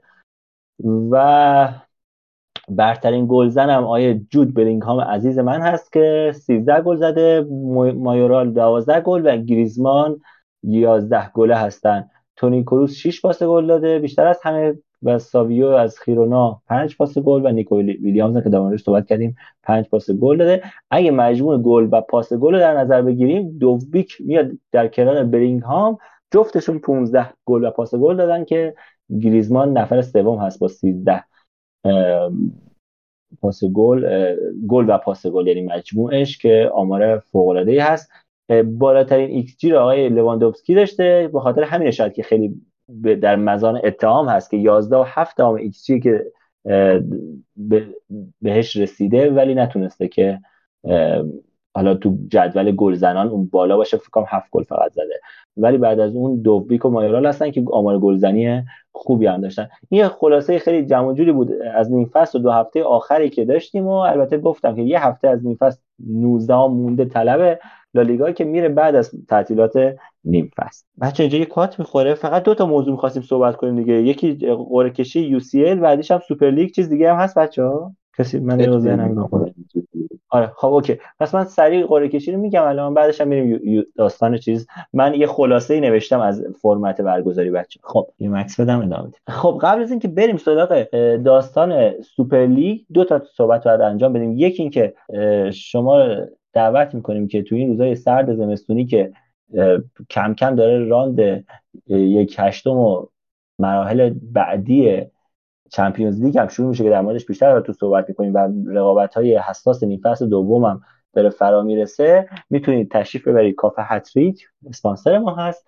بازی ها رو اونجا در کنار دوستانتون ببینید دور تا دور تلویزیون هست و پرده ای که تو بازی مهم بازی ها رو بر روی ویدیو پروژکتور هم با توسط ویدیو پروژکتور رو بر روی پرده هم پخش می‌کنن و خیلی جذابیت داره هم غذای فوق با تیم آشپزی جدیدی که اونجا دارن و خلاصه فوق العاده است. برین تو اون فضا لذت ببرین. من با امیر که مطمئنا اگه امیر پایه باشه بازی اگه البته خیلی بد موقع نذارن ساعت 12 یک نصف شب نذارن بازی برگشتمون رو اونجا که هم هستیم. حالا شاید بازی کلاسیکو هم دوباره گرچه که من نیم فصل اول رفته بودم شاید دوباره نیم فصل دومم برم. حالا شما هم هر بازی که دوست دارید می‌تونید در کنار دوستانتون اونجا ببینید بریم سراغ مرحله حذفی Champions که قرعه کشی شده. ما کاری به بقیه تیم‌ها نداریم فقط تیم‌های لالیگا رو فقط بخوایم صحبت کنیم. سوسیداد خورده PSG. بچا نظرتون چیه؟ پتانسیلش داره که جلوشه بگیره. پی اس جی پی اس جی چی میشه گفت در موردش؟ می‌تونه سخته خیلی کار سختیه.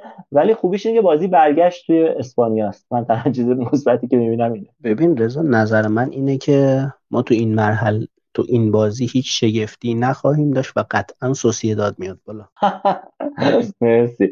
واقعا جالب بود. نه من خودم فکر می‌کنم پی شانسش بیشتره ولی حالا برعکس تو فکر می‌کنم شگفتی ممکنه اتفاق بیفته و سوسیداد بیاد بالا. بازی رئال با لایپزیگ رئال بازی دوم میزبانه بازی اول میهمان لایپزیگ هست لایپزیگ فکر کنم تیم چهارم جدول خودشون باشه. اونقدر رو فرم عجیب غریب نیست. اونقدر موضوع بدی نداره. حداقل مثل یونیون برلینی نیست که پارسال اونقدر بالا بود ولی الان تو ته جدول و این هفته نبردن و اینا داشت دست پنجه نرم کرد امیر نظر چیه؟ فکر می‌کنم کار سختی نباید داشته باشه بعید می‌دونم انقدر سخت بگذره. مگه اینکه دفاع نگیریم و با شعار تیم تکمیل کماکان جلو بریم. ولی در هر صورت به نظرم تجربه بازیکنان کارو در میاره توی این مرحله. آخه 24 هم هست. 24 بهمنه. یعنی یک ماه و نیم دیگه مونده. حالا باید ببینیم تا موقع اوضاع چجور میشه برای رئال دیگه. نمی‌دونم فکر نمی کنم میلیتائو تا موقع برگرده. ولی اگه برگرده که عالی میشه. بریم سراغ آقا شما درباره تیمی صحبت بکنین که توی سوپر جام آلمان امسال سه تا زد به بایر و توی تک بازی ها واقعا می‌تونه خطرناک باشه. حالا من به عنوانی که یه سال تیمم توسط لایپزیگ حذف شده. دارم میگم که یکی اگه رئال بره بالا هم با یک بازی به یاد ماندنی و سخت به نظرم. یعنی دیگه اون سالهایی که وولسبورگ و گالاتاسرای رو 5 تا 5 تا می‌زدن اصلا از اون خبرا نیست. فکر کنم کار را خیلی سخت. حداقل توی آره. زمین بازی کار سختی داره. آره امیر از اون خبرها که نیست ما و تیم ما مثلا این تیمی نیست که از این کارا بکنه امسال حداقل. ولی دیگه رئال پادشاه اروپا لایپزیگ و حریفش میشه. بریم سراغ شما. خوب الان اومدی وسط بیا جواب پس بده. بدترین قرعه فکر کنم کل این دور از مسابقات به شما خورد دیگه. یعنی منسیتی قد خوش میره به کوپنهاگن می‌خوره با این ادعاش. آرسنال الان باز رفت به پورتو خورد. ولی شما رفتید خوردید به اینتر. اینتری که اوضاعش هم خوبه تو ایتالیا. آماده ترین تیمی بود که من سراغ داشتم. یعنی هر جا هر جا می‌خوام پیش بینی کنم از سیل می‌گفتم قهرمان اینتر دیگه. الان دیگه انگلیسی ها رو دور نیستن. وقتش اینتر بیا قهرمان بشه. صاف خورد به خودمون. بازی ها خیلی بین مرحله گروهی و حذفی فاصل است. فکر کنم دو ماه دیگه هستن بازی ها اون موقع خیلی فرم تیم ها تغییر می‌کنه. ولی در حال حاضر من این تیم خیلی آماده می‌دونم یکی از آماده ترین تیم های اروپا حالا مثلا اگه خوش شانس باشیم مثل یک مقطع فعلی یکی از مهاجماشون رو در اختیار نداشته باشن نیمکت خیلی ضعیفی داره به نسبت ما. فکر می‌کنم اگر شانس با همون یار باشه یکی دوتا مصدوم بدن خیلی اوضاعمون بهتر میشه تا این اینتر آماده ای که در حال حاضر هست. آره. کلا نگاه کن امسال فکر کنم سال عجیب غریبیه یعنی کمتر سال اینجوری میشه. الان یه طرف پی اس وی و دورتمونده که مطمئنا این تیم‌ها برای قهرمانی نمیان. اون بر پی اس جی و سوسیداد حالا ما میگیم پی اس جی ببره سیتی هم بتونه ببره رئال هم ببره بایرن که احتمالاً لازیو رو خواهد بود. حالا اینجوری داریم فقط بدون شگفتی داریم رو کاغذ نظر میدیم. آرسنال هم پتانسیل بردن پورتو رو داره. حالا بازی شما که واقعا سخته نمی‌دونیم کی از توش برنده در میاد. و اونم بارسا و ناپولی که حالا در موردش صحبت می‌کنیم تیما مثلا میگم یه سالی بود که لیورپول بود نمی‌دونم تیمای دیگه ای مثلا می اومدن یوونتوسی می اومد آسه میلانی می اومد الان به نظرم خیلی خلوت‌تره. یعنی رو کاغذ می‌دونی برنده ها کیان حداقل به جز یکی دوتا بازی. و عملا تیمایی که باقی میمونن به نظرم شانس خوبی دارن برای قهرمانی. خیلی چند سه چهار تیم که حالا تو ذهن من الان اگه بخوام پیش بینی کنم سیتی رئال بایرن. حالا بایرن هم شاید خیلی نه. برنده شما و بارس بارسا هم حالا نمی‌دونم واقعا چی بگم. برش کن.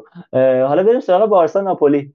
بارسا خورد با ناپولی. ناپولی خیلی شادی کردن. بازی اولم بارسا میهمان هستند و بازی دوم میزبان هستن. کلا تیمای اسپانیایی هر چهارتاشون بازی اول میهمانن و بازی دوم میزبانن. بارسایا خیلی ناراحت شدن از خوشحالی ناپولی. علی رضا شما ناراحت شده یا نه؟ فکر می‌کنید می‌تونی ناپولی رو ببرین؟ تا مهندس چی بخواد والا این تیم که ببین اصلا اروپا وضع ما عجب غریب خراب شده دو سالیه. یه زمانی بود می‌گفتیم ما میریم کامبک می‌خوریم تا نیمه نهایی میریم تا یک چهارم میریم. حالا دو سال از گروهمون هم نمی‌تونیم بریم بالا کامبک می‌خوریم تو همون مرحله. ولی واقعا ناپولی وضعش خیلی خرابه. یعنی به نسبت حتی مثلا لاتسیویی که تو قرعه بود خیلی وضع ناپولی خرابه. اینا برای مسابقات آفریقای اوسیمن هم از دست میدن زامبانگیسا هم از دست میدن. امیدوارم اونجا یه مصدومیتی چیزی اتفاق بیفته. این تیم منقرض بشه. ما حداقل تا یک چهارم بریم. مهندس حالا اگر که یه حرکت خیلی عجیب غریبی نزنه و خیلی معقول بازی رو پیش ببره می‌تونیم خیلی راحت بازی رو در بیاریم. حالا خب. راحت که نه ولی می‌تونیم که تو بازی برگشت یه کار رو تموم کنیم. رفتیم اگه بتونیم یه صفر صفری یک یکی چیزی در بیاریم خیلی عالی میشه. درسته. حالا از همین بازی وام بگیریم بریم سراغ موضوع بعدی که می‌خوام در صحبت کنیم در مورد سوپر لیگ. بچه‌ها فکر کنم صحبت کردم. من متأسفانه وقت نکردم اون قسمت پادکست رو گوش کنم. نمی‌دونیم واقعا چی گفتن. امیدواریم که خطامون خیلی تکراری نشه ولی خب ما دیدگاه خودمون رو میگیم. از نظر اینکه سوپر لیگ به هر صورت می‌دونیم که دستپختی بود که آقای پرز استارتش رو زد. و اتلتیکو بهش یه زمانی پیوست نمی‌دونم بارسا پیوست مخصوصا. تیمای انگلیسی حتی بودن توی داستان. یوونتوس و ایتالیا اومدن.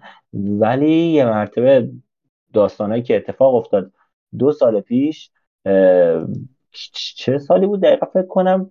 2021 بود که دیگه همه از هم پاشید دیگه همه داستان ها اتفاق افتاد. ولی یه جورایی منشأش میشه گفت که اسپانیاست. حالا یه توضیح بدیم در مورد که اصلا این سوپرلیگ چیه بعد در مورد حواشی که اتفاق افتاده صحبت کنیم. اصلا این فرمتی که پیشنهاد شده الان داره در موردش صحبت میشه اینه که آقا سه تا سطح داره که یه جورایی آدم رو یاد سه تا سطح چمپیونز لیگ یورو لیگ و لیگ کنفرانس میندازه. این از کلیت داستانش. اسم سطح چیه؟ Star ستارگان یا ستاره؟ Gold طلایی و Blue. اصلا اسمای بی ربطی هم هستن. واقعا نمی‌دونم چه جوری مثلا مثلا شما وقتی Gold ه بعدش انتظار Silver داری ولی اینجا Blue اومده. Star اومده. یعنی خلاص اسمش که خیلی جالبه. تو Star 16 تیمه تو Gold 16 تیمه و تو Blue 32 تیم. یعنی به ترتیب این سطح های 1 2 و 3 هستن تو 16 تیم اول دو تا گروه 8 تیمی هستن. که دو تا تیم تهش سقوط می‌کنن به سری Gold تیمایی که ته هستن. اون دو تا چهار تا تو هر گروه هشت تیمی دو تا دو تا چهار تای اولشون میرن تو سطح ناک اوت یا حالا پلی آف یا دورای بعدی که حالا مثلا همین چمپیونز که قرعه کشی میشه و خلاصه با هم بازی می‌کنن. تا برن به سمت قهرمانشون تعیین بشه. از اون سمت توی Gold که سطح وسطش هست بازم 16 تیم دقیقا مثل Star دو تا گروه 8 تیمی هستن. هر تیم تو هر تمام مسابقات هم همین شکلیه که چه تو هر سه سطح که هر تیم دو تا هفت بازی می‌کنه هفت بازی میهمان و هفت بازی میزبان. خب گفتم که تو سطح Gold هم دو تا 8 تیم هستن که سرجمع 16 تا تیم هستن. دو تا تیم ته جدول مثل یعنی هر تیم هر جدول یک تیم آخر که در مجموع 16 تا تیم میشه. دو تیم سقوط می‌کنن به سطح Blue ی آبی و دو تیم فینالیستی که اینا میرن بالا دقیقا ناک اوت سیستم ناک اوتشون عین همه سیستم Star ه. یعنی چهار تا تیم صدرنشین هر گروه میرن بالا و با هم شروع می‌کنن بازی کردن و یعنی play out knockout و پلی آف. تا قهرمانشون مشخص بشه. دو تا فینالیستشون میرن توی سطح Star و دو تا پایینشون هم که گفتیم سقوط می‌کنن. پس این از این. یعنی از 16 تا تیم 12 تاش ثابتن دو تا میرن بالا دو تا میان پایین. ولی تو سطح Blue ما 32 تا تیم داریم که 4 تا گروه 8 تیمی هستن. اینجا هم گروهاش 8 تیمیه مثل اونور ولی 4 تا گروه هن. اینجا یه ذره داستان متفاوته. دو تا تیم فینالیستشون مثل اون دو تا گروه مثل حالت Gold سقوط صعود می‌کنن به سطح بالاتر. یعنی دو تا تیمی که میرن فینال میرن تو سطح Gold ولی 20 تا تیمی که پایین هستن اینا سقوط می‌کنن. عملا حذف میشن. یعنی 20 تا تیم هر سال از این 32 تا خارج میشه یعنی 32 تا دو تاش که میرن بالا هیچ 30 تا تیمی که میمونه 10 تاش ثابتن 20 تاش عوض میشن. حالا 20 تا چی جوریه؟ بر اساس لیگ هایی که عملا لیگ های خانگیشون هستن یا لیگ های اصلیشون هستن حالا ایتالیا اسپانیا حالا هر لیگایی که به این داستان بپیوندن اون 20 تا تیم رو تشکیل میدن و باعث میشن که 20 تا تیم جدید انتخاب بشن و بیان بالا. این سیستمیه که سوپر لیگ داره که حالا اگه نمی‌دونستین چیزی که تا حالا پیشنهاد شده قرار انجام بشه. پس یه مقدار کمی فرق داره با سه لیگی سه لیگی که الان یا سه جامی که الان داره تو اروپا برگزار میشه چمپیونز لیگ یورو لیگ و لیگ کنفرانس. چون اینا اونقدر به هم ارتباط ندارن. نهایتا قهرماناشونه که یک تیم میره همدیگه و خیلی با هم ارتباط زنجیرواری ندارن.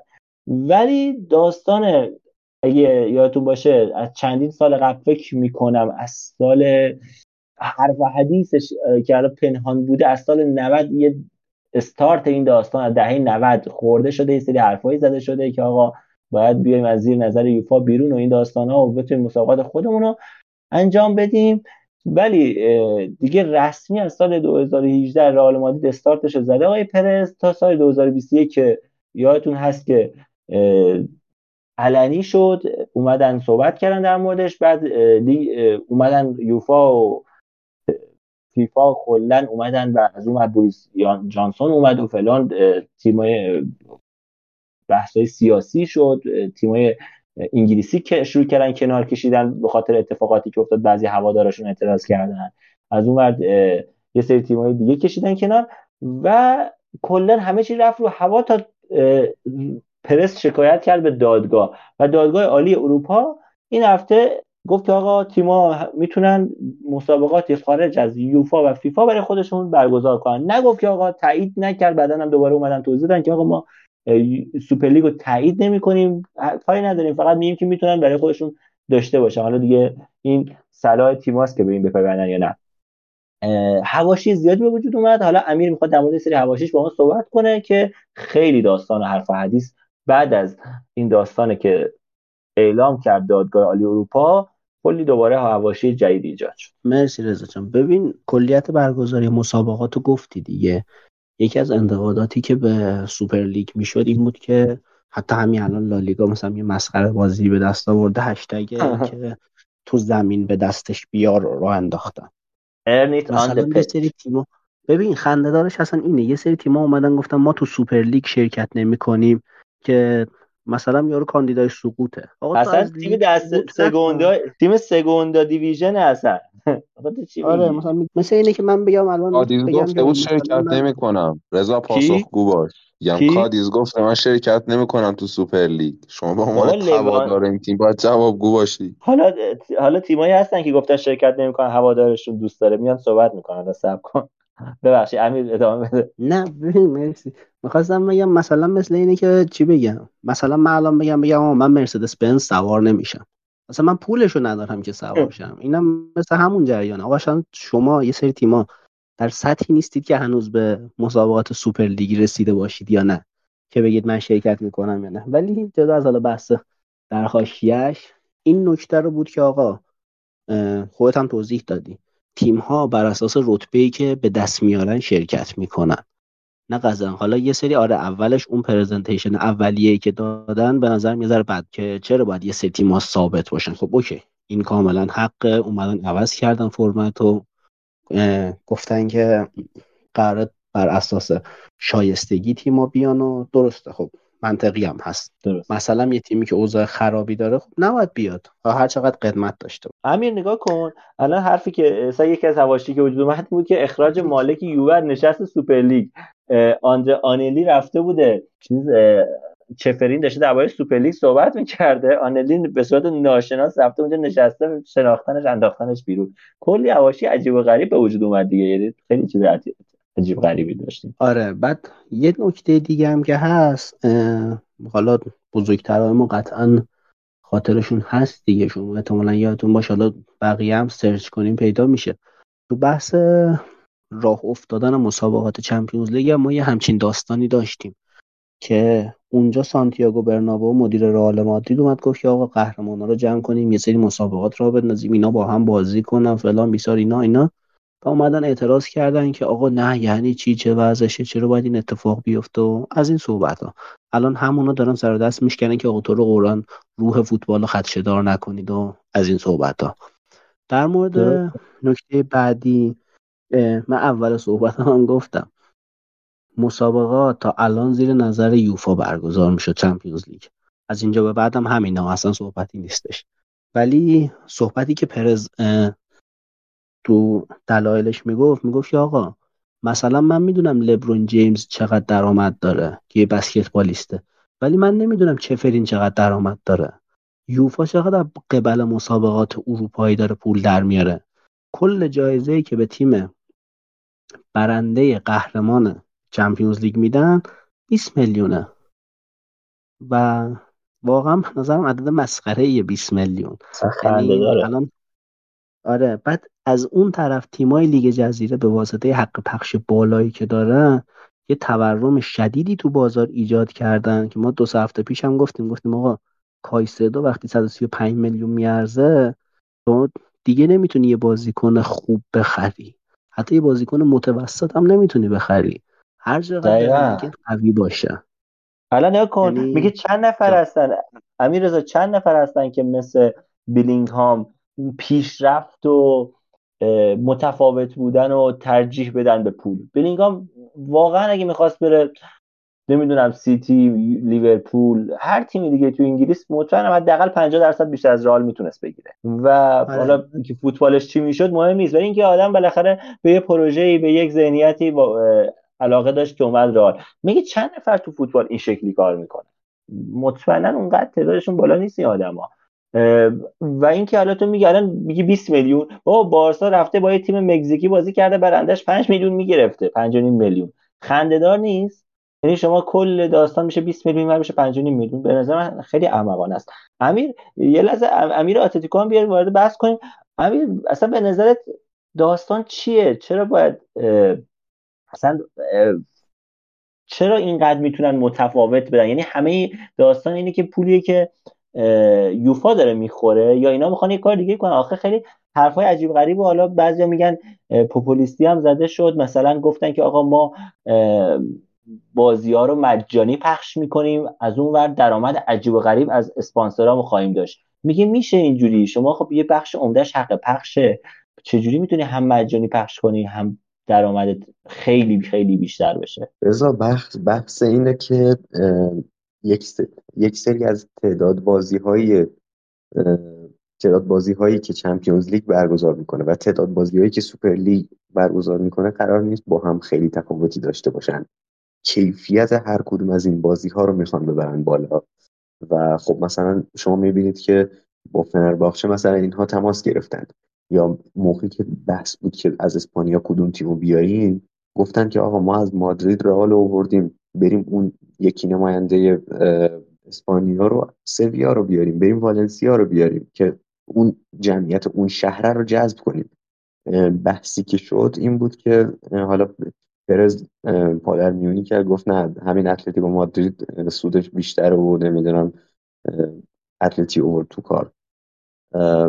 و بحث اینه که اینها دارن یک جامعه هدفی دارن و بازاری دارن به قضیه نگاه می‌کنن. این یک طرفش هست که مثلا هوادارهای فنرباخچه رو بتونن داشته باشن. به نسبت مثلا تیم های کشورهای اروپایی کشورهای شرق اروپا مثلا که جمعیت کمتری دارن فوتبال کشورهای کمتر فوتبالی هستند و یک بحث دیگرش اینه که بازار آمریکا و چین رو می‌خوان به دست بیارن. این چه جوری می‌خواد خب دیگه این دیگه بحث ساعتاشه بحث کجا برگزار کردن هاشه بحث اینه که شما منچستر یونایتد رو اگه همیشه داشته باشید همیشه کیت هایی برای این تیم فروش میره. تجارت خب. فوتبال از حالت سوددهیش خارج شده. اینا می‌خوان یه کاری بکنن که بحث مالیش هم توجیه داشته باشه. اتفاقی که داره برای NBA میفته اتفاقی که داره توی لیگ های آمریکا میفته. الان یکم اقتصاد آمریکایی دارن باش قاطی می‌کنن. اصلا مصاحبه خود امیریه نه کن امیر. نه.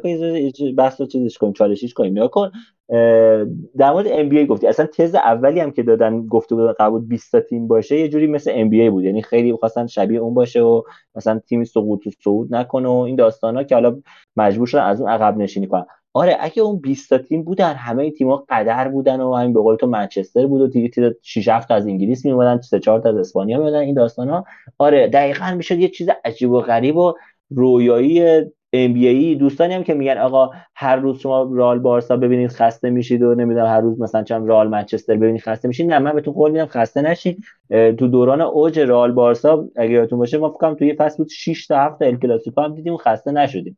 هر هر کدومش باز برای ما جذابیت داشت. مطمئنا میگه کسی مثلا دیدن بازی لیکرز و چه می‌دونم کلیپرز مثلا خسته میشه یا دیدن لیکرز و چه می‌دونم تیمای دیگهشون خستهشون می‌کنه. نه همیشه براشون جذابیت داره همیشه هم سالانشون پاره من که اونو اصلا بد نمی‌دونستم اون حالت رو ولی حالا اومدن برای اینکه صدای همه رو قطع کنن حالتش آوردن تو این حالت فرمتی که من توضیح دادم. خب به نظرت با این فرمتی که 16 تا تیم باشه و فلان باشه آیا دیگه همیشه منچستر یا ایکس و ایگرگ می‌تونن باشن؟ این تیمایی که الان در صحبت می‌کنی. یه مقدار با این چیزی که میگی انگار متفاوته دیگه. رضا به نظر من اگه ریز بشیم رو حالا من به اندازه تو نخونده ولی به نظر من اگه ریز بشیم یه طوری چیده شده که این تیم ها میمونن. و معمولا ما منچستر رو داریم. یعنی یه یه خورده قوانینش رو کاغذ طوریه که آره سقوط می‌کنن صعود می‌کنن. ولی اون سقوطی ها مثلا به نظر من قرار نیست یه باشگاهی مثل منچستر باشه. اینها در خدمت سر در خدمت سرمایه قرار این فوتبال انجام بشه و هرگز یه باشگاهی مثل منچستر که تو چندین کشور اصلا تیم اولیه که شناخته میشه رو ازش دور نمیندازن. خب حالا یه آنه حالا بذار تا یاد که چی می‌خواستی من یه سوال دیگه مطرح می‌کنم. می‌خوام یعنی همه زاویه‌هاشو تا اونجا که میشه ببینیم. خب اگه قرار مثلا فرض می‌گیریم مشکلات حل بشه شیش هفته تیم اول بیان شیش هفته تیم اول مثلا انگلیس توش باشن. شش تیم اولش توش باشه سه چهار تا اسپانیا باشه. خب عملا باز پولی که اینا می‌گیرن میدی چی میگن فرض کن الان منچستر یه درآمدی داره دیگه از پریمیر لیگ. رئال مادرید هم یه درآمدی داره از لالیگا. و رئالیا شاکیان که آقا خیلی دارن کم درآمد کسب می‌کنن و این سوپرلیگ قراره مثلا متفاوت کنه داستان. خب حالا اگه منچستر بیاد رئال هم بیاد سیتی هم بیاد عملا یه دلتایی عملا از اینجا به همشون اضافه شده. این فرض می‌گیرم 50 میلیون 100 میلیون یه میلیارد. باز همه دارن یه پول یکسانی اضافه می‌گیرن. اون تفاوته باز میشه تفاوتی که منچستریا تو لیگ برتر خودشون درآمدی که کسب می‌کنن و رئالیا تو لیگا کسب می‌کنن. عملا بازم رئال انگار که تورم فقط بیشتر شده. انگار چیز خاصی اسپانیایی کسب نکردن. پس چرا اینقدر دنبالشن؟ رضا یه بحثی هست که اگه حالا این دلتای مساوی به همه اضافه بشه اولا که رئال هیئت برگزار کننده است و قطعا بیشترین سودو می‌کنه. این یه بسشه. یه بسش اینه که یه مسئله ریاضیه. یعنی شاید شما الان 200 تا کمتر از انگلیس درآمد داشته باشی اون موقع هم 200 تا کمتر از همتای انگلیسی درآمد داشته باشی. ولی اون 200 تا الان مثلا 100 درصد بیشتر از توه. اون موقع اون ممکنه 20 درصد اون اون آره اون موقع درصد میاد پایین و شما عمده درآمدی که هر تیم به دست میاره رو از این سوپر لیگ می‌گیره یعنی اون درآمد لیگه یعنی مبلغایی که گفتن اونقدر بینشون اختلاف هست که به نظر می‌رسه اون درآمد لیگه یه درآمد فرعی به حساب میاد. یه چیز کوچیکی به حساب میاد و حالا یه گپی ایجاد میشه بین این دوتا که اون لیگ کم کم حس می‌کنه مجبور خودش رو به اون برسونه تا جدی گرفته بشه. یعنی تو سر لایگا می‌زنن که آقا تو هم برو یه شرکت خصوصی شد این آدم اسپانس قرارداد اسپانسری گنده مثل پیرامید یه اهرم فشاره واقعا که این اتفاق بیفته. خب یه چیزی... و حالا شاید در فصل اول نه شاید در فصل دوم گفتم دیر و زود داره ولی سوخت و سوز نداره. در دراز مدت می‌خواد بزنه تو سر لالیگا که اینم خودش رو به اونا برسونه. درسته. نگاه کن حالا باز دوباره میگم به همون سوال قبلی من. این پول کجا به دست میاد اگه قراره که اسپانسر بازی ها نباشه و نمی‌دونم پخش تلویزیونی رایگان باشه و فلان باشه. یعنی اسپانسرها میان بدونیم با پخش تلویزیونی رایگان این همه هزینه می‌کنن برای این تیم‌ها. پیش من اینه که بلیت ورزشگاه ها گرونتر میشه. یعنی اینها کپی رایت الان داره یه حالت جدید پیدا می‌کنه. به جای اینکه حق تصویر رو داشته باشن حق چیز رو بهش میگن حق حق انتشار رو می‌گیرن. یعنی که آقا اینو ما داریم پخش می‌کنیم. این به اسم ما همین برامون کافیه. اینکه این تصویر رو نذاریم اینجا پخش باشه. یه چیزیه که در دراز مدت باز به نفع خودشون هم میشه. باعث بیشتر دیده شدنشون میشه. به نظرم چیزیه که وقتی اونور جواب داده یه سیستم اقتصادیه که اونور تو آمریکا جواب داده دیگه. حالا این اسپانسر در, در سالهای اول باید مدارا کنه. من امیدوارم که پرز یک sponsoring ی داشته. چون الان بحث این هست که انگلیسی ها نمیان دیگه. مثلا انگلیسی ها نیان سال اول ممکنه سوده نباشه. سال دوم ممکنه سوده نباشه. ولی در آخر قطعا مجبورن بیان. آلمانی ها مجبورن بیان. اتلتیکو مادریدی که گفته من می‌کشم بیرون مجبور بیاد. حالا نمی‌دونم این بحث sponsoring قرار طولانی مدت باشه یا نه. ولی ممکنه که سالهای اول مقداری سخت باشه ادامه دادن براشون. آره من یه چیز عجیبی که جواب براش پیدا نکردم. حالا هر کس بچه ها که اینجا هست جواب سوال من داره بیاد بالا جواب بده. برای من اینه که پرز نظرش بود که اصلا این کلا جا, جا گزینه و جانشین کل مسابقات اروپایی بشه. اینجور که تو ذهن من هست. و متوجه شدم. شادم اشتباه می‌کنم. ولی مخصوصا این اوایل که حالا دارن با هم دیگه میجنگن حالا دو سال دیگه یه سال دیگه اگه این بخواد شروع بشه چجوری میشه؟ یعنی رئال می‌خواد هم تو چمپیونز لیگ شرکت کنه فرض می‌گیریم اصلا چفرین هم مشکلی نداشته باشه و بگه باشه تو بیا اینجا هم شرکت کن.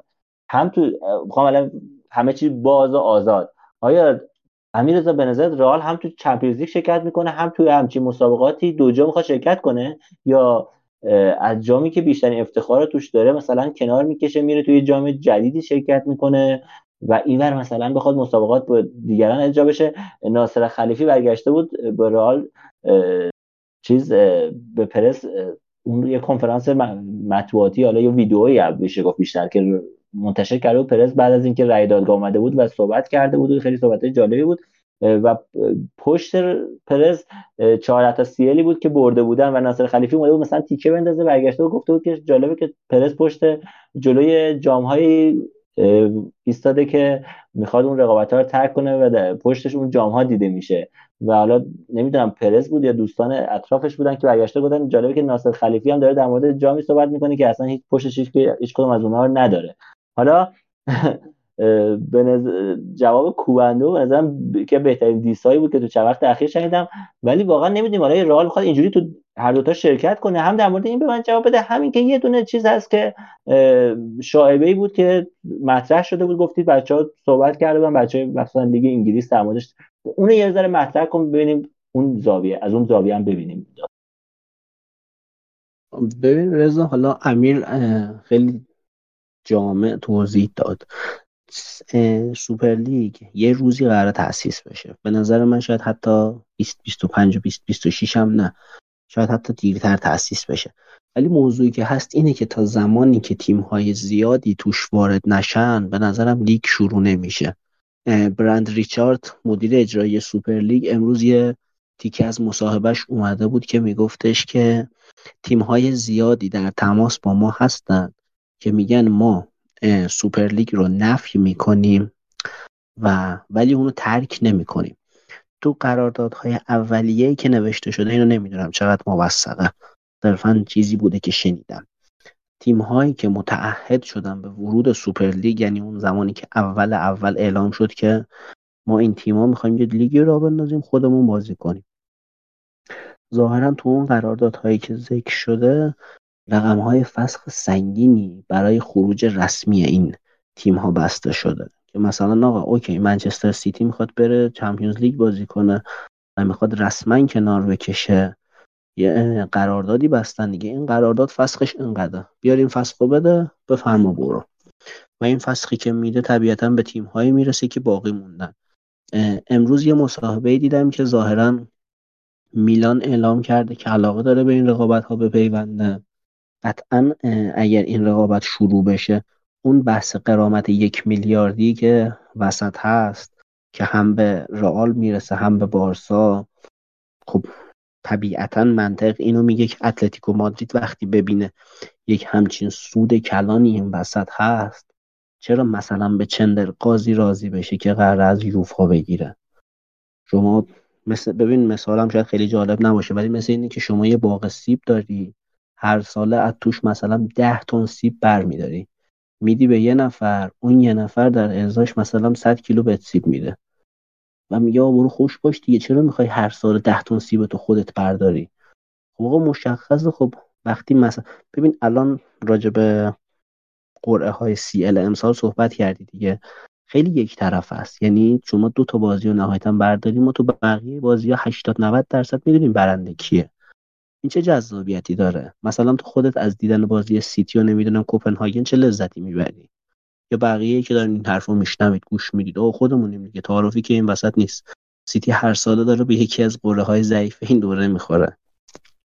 ولی اگه مثلا میگم شما بازی حتی اگر حتی میلان که تو حال و روز خوبی هم نیست یا یوونتوس ولی اسمی که دارن رسمی که دارن بیننده جذب می‌کنه. یه لذتی پشتشه.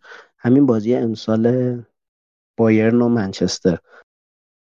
بایرن یه حالت آماده داره منچستر یه حالت داغونی داره. بازی رفتشون چقدر جذاب بود. فکر کنم 4 هم شده اگه اشتباه نکنم. خب این نشون میده که ما علاوه بر سطح فنی تیمایی که داریم تاریخچه هایی که هست اون دیدارهای نوستالژیکی که یادمون میاره یه تأثیری بالاخره داره. هوادار رو جذب می‌کنه واسه دیدنش. ولی خب مثلا میام الان چمپیونز لیگ واقعا داره بیمعنی میشه. تیم هایی که دارن اضافه می‌کنن سهمیه های به درد نخوری که مثلا به کشورهای ضعیف میدن. آقا مثلا لیگ آذربایجان چه جذابیتی داره که تو بر توش باز تیم در بیاری بیاری چمپیونز لیگ اضافه کنی؟ که حالا مثلا هنوز به اونجا نرسیدیم ولی قطعا درسته. خب نگاه کن آره. یه شبهه بود که مطرح شده در صحبت کن چیه. آره بیشتر مخالفانی که من دیدم از این سمت خب طبیعتا طرفدار سوپرلیگ که میگن آقا روح فوتبال داره خدشه دار میشه. سوالی که مطرحه اینه که کدوم روح فوتبال؟ الان من سیتی و نیوکاسل توسط مالکینی داره میشن که هیچ چی بهش میگن؟ درآمدشون فوتبالی نیست ورودی پولشون فوتبالی نیست. رئال داره فوتبالی در بیاره فوتبالی ندارن. حالا مثلا یونایتد من میگم یونایتد یه برند خاصیه. یه تاریخچه‌ای پشتشه یه افتخاری پشتشه. نمیشه نادیدش گرفت. ولی سیتی رو میشه کامل نادیده گرفت. یعنی سیتی عملا پول نداشته باشه چیزی نداشت. نیوکاسل که اصلا هیچی. پاری سن ژرمن همین الان هم که پول داره هیچی نیست. یعنی این منشأ غیر فوتبالی که دارن می‌زنن که آقا روح فوتبال خدشه دار میشه و نمی‌دونم فلان میشه و بازی اون جذابیتش از دست میده. به نظرم بیشترش به این برمیگرده که حالا تا چی بهش میگن اداره کنندگان پریمیر لیگ نمی‌خوان اون حجم توجهی که روی لیگشون هست و از دست بدن. ما یه حجم توجه عجیبی بارها هم صحبت شده. روی پریمیر لیگ هست که آقا بهترین لیگ جهان فلان بیساره از این بهترین لیگ جهان چهار تا نماینده توی چمپیونز لیگ داشتن. چند تاش صعود کرد؟ دو تاش که اصلا چهارم جدول شد. نیوکاسل یه میلان در داغون رو نتونست ببره با اون همه هزینه اون که کرده و هر سال میگن آقا فلانی talent نمی‌دونم لیگ برتر این مربی اومد سیتی رو بود 48 تا شوت به چارچوب داشت 162 تا پاس progressive داشت. عدد سازی دیگه همین اتفاقاتی که هر موقع در مورد مسی صحبت بشه ما شاهدش هستیم که میان بهمون میگن. ولی خب واقعیت مطلب چیه؟ واقعیت مطلب اینه که تیمایی مثل نیوکاسل زورشون به میلان فلک زده نمی‌رسه. که حالا بازم میگم از این بحث بگذریم. بیشتر مخالفین و منتقدین اینجوری هن. آلمانیا یه تعصب خاصی دارن و هوادارهای سرسخت دارن. ولی لیگ جزیره تو این حالته که انگار نمی‌خواد اون برتری که تو نقل و انتقالات داره تو حق پخش داره تو جذابیت بازی داره رو با کسی شریک بشه. که من دقیقا همینه. دقیقا همینه. آره. دست بالا رو دارن توی درآمدزایی و واقعا دلشون نمیاد که این بخوان کسی یه جایی راه حلی بدن به کسای دیگه که بخوان درآمد بیشتر داشته باشن. امیر تو نظرت چیه؟ من خودم از اون آدمایی هستم که دوست دارم خیلی چیزای قدیمی و خیلی سختمه که مثلا یه تغییر واسم سخته. مثلا خودم شاید اگه نفع رئال توی سوپر لیگ نبود واقعا نظرم این بود که چمپیونز لیگ بابا این همه سال داریمش. مثلا چمپیونز لیگ الان ساعتش برای ما وقتی از 11 و شد 11 و نیم. خیلی برای من اعصاب خورد کن بود. دوست داشتم همون 11 رو که ان سال بود پشت سر هم بود مثلا باشه. خیلی برام خاطر انگیزه. دوست دارم چیزایی که تکراریه تا ابد تکرار بشه. نمی‌دونم تو مثلا اینجوری آدمی هستی مثلا نظرت چیه؟ از دست دادن چمپیونز لیگ هم خب خیلی چیز حس بدیه. اگر اون دورانی که اولین بار اینو اعلام کردن که می‌خوایم همچین کاری کنیم نظرم میپرسیدی شاید خیلی طرف یوفا میایستادم گفتم که بابا یوفا هر چقدر فاسد باشه به فساد پرز نمی‌رسه و اینا. الان فهمیدم که توی یک بازار آزاد هر سودی که به اون چند کیلومتر اون برتر ورزشگاه ما برسه به ما هم می‌رسه. و به خصوص که این گپه از دو سال دو سه سال پیش که اعلام کردن بین لیگ انگلیس و سایر لیگ ها همینجوری داره بیشتر میشه. و بهترم نمیشه و از اون ور گپ بین تیم های لالیگایی هم داره بیشتر میشه. و همه با هم توی یک باطلاق بدبختی افتادیم و حالا تیم خوشبخت همون نیوکاسل رو نمی‌دونم. اینا همه سود مالی داره باشگاهشون. اصلا باشگاه داریشون صرفه داره براشون. و همینجور باشگاه های لالیگایی دارن به باطلاق میرن. آقا نمی‌دونم والنسیا چند سال این همه هوادار داره این تیم باید این همه هوادار بتونه دستشو بگیره و بلندش کنه. این همه هوادار با از, از طریق بلیت فروشی یک درآمدی براشون داشته باشه نمی‌دونم از طریق حق پخش درآمدی براشون داشته باشه که اینا دیگه تونسته باشن خودشون رو احیا کنن. هنوز به اون درآمده نرسیدن و تو لالیگا هرگز نخواهند رسید. و به نظر من این حرکت سوپر لیگ باعث این جهشه میشه. که ما بتونیم اون رقابتی که با انگلیس تو این چند سال عقب افتادیم و همینجوری این گپ داره بزرگتر میشه رو جبران کنیم. و این تو این دو سال آسیب زده که من دیگه اصلا اون علاقه نمی‌دونم چمپیونز لیگ و یازده و نیم و اینا همش از بین رفت. چون خیلی این لوگو و اون آهنگ و با من این بوندوس بیاد بازی کنم های چک از میلان دردناکه ببخشید بفرمایید. آره. نه بخش من میگم اون لوگو و اون آهنگ و اینا همه ما خاطره انگیزه.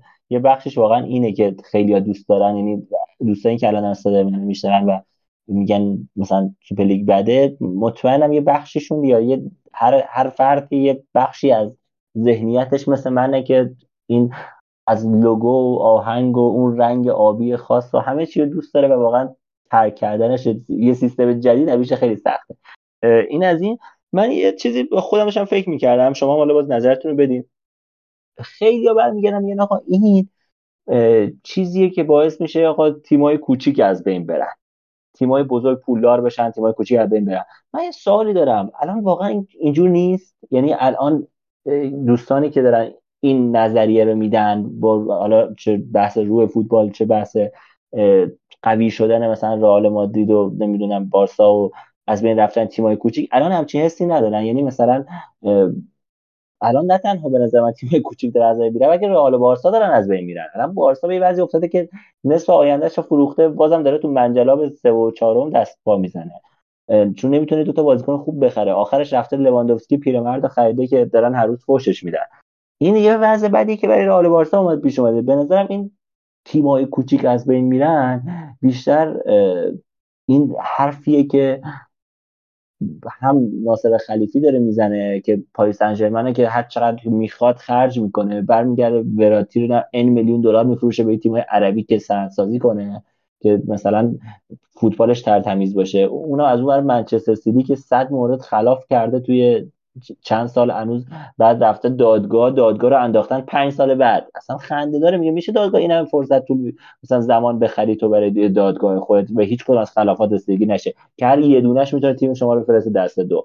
و حالا یه تیم های انگلیسی هم خب طبیعتا امیر صحبت کرد درآمدشون بالاست بعدشون نمیاد این داستان ادامه داشته باشه. و من با احترام به هواداری که طرفدار تیم انگلیسی هستن خب یه ذره واقعا بشیم فکر کنیم. حالا اگه مستدل نکته دارن تو کامنت ها بگم ما ببینیم زاویه دیگه این داستان چیه. ولی زاویه که من می‌بینم اینه که آقا اصلا رئال یه پول زیادی به دست میاره. خب چیکار می‌کنه؟ نهایتش می‌خواد بره یه بازیکن از مایورکا بخره از سلتا ویگو بخره. خب یه پولی هم باز به اونا می‌رسه. یعنی تیمایی که شرکت نمی‌کنن هم همونجوری که امیر گفت گفت کسی که چند کیلو اون هم وقتی بگیره منم می‌گیرم. حالا این یه بخشش اون چون آتلتیکو می‌تونه شرکت کنه طبیعتا. ولی من حتی من میگم آقا تیم تای جدولی اصلا آقا فران تورس ما بریم از رای والکومه به جای 5 میلیون بخریم 10 میلیون مثلا. بخش فران تورس میگم. فران گارسیا. به جای رای به جای 5 میلیون می‌خریم 10 میلیون بخریم 15 میلیون. مثل همین دوستان که میرن پایسدو رو می‌خرن 30 میلیون که واقعا احمقانه است به نظر من. حالا هرچی هم که بیان صحبت کنن. که زمانش واقعا طولانی بود و عجیب غریب. ولی دیگه این وقتی رئال بتونه یه مقدار پول در دستش باشه بتونه راحت خرید کنه تیمای دیگه بخره طبیعتا والنسیا پول دستش میاد تیمای دیگه پول دستش میاد اونا می‌تونن آکادمیاشون را بندازن. پول میچرخه. اصلا این پول که نمی‌تونه تو گنجینه پرز ثابت بمونه. و اینکه حتی اصلا ما فرض می‌گیریم که رئال بره از لیگای دیگه بازیکن بخره. دوباره نهایتا اینی که رئال و بارسا می‌خوان برن برگردن به دوران مسی و رونالدو دیگه. اون اوج لالیگا و برند لالیگا و ما ببینیم برند لالیگا که باشه حق پخش حق پخش دوباره می‌رسه به تیمای ضعیفتر می‌رسه. دیدگاه من اینه. حالا بچه‌ها خوشحال میشن بیان صحبت کنن که آقا این پولی که میاد چه مختص خود رئال بارسا باشه چه حالا به تیمای دیگه که تو اون جام شرکت کردن برسه سوسیداد بتیس فلان فلان این پول میچرخه تو لیگ اسپانیا. و دوستانی که شاید من فکر می‌کنم نظر منه فقط مخالف این داستان سوپر لیگ هستن. شاید همونجور که امیر گفت اینه که دوستان این پوله بیشتر تو همون لیگ انگلیس بچرخه و سمت لیگ اسپانیا نیاد لیگ ایتالیا نیاد. ما الان نباید یوونتوس و میلان با این بدبختی ببینیم. یه زمانی یوونتوس و میلان فینال یو سی رو برگزار می‌کردن. کی دیگه؟ کی می‌تونه اسب بزنه که اصلا واقعا کی می‌تونیم همچین فینالی رو دوباره ببینیم. یا اینکه تیم‌های ایتالیایی بتونن یه جایی بشن که حداقل که چهار تا یکیش یا دو تاش مثلا ایتالیایی باشن. خیلی خیلی حیفه که داره فوتبال اروپا مختص میشه به انگلیس و انگلیسی هم دارن تمام دست و پاشون می‌زنن از هر بهانه عجیب و غریبی هم میارن روی فوتبال و نمی‌دونم فلان و فلان و فلان که این پوله تو همون لیگ خودشون باقی بود رضا من یه نکته در مورد صحبتات بگم. یکی اون پرونده سیتی که گفتی. گفتی آقا انداختن پنج سال دیگه دادگاهشو. کامل مشخصه دیگه. می‌خوام پولشویی کنن و چه مدرک بیارن و فلان و بیسار اینا. یا نه چیزی نبود. ما چیزی به دست نیاوردیم. همین اورتون این فصل فکر کنم ده امتیاز ازش کم شد. یعنی صبح پا شدن دیدن ای یه پرونده اینجا هست عصر بسته بودنش که ده امتیاز ازت کم شد.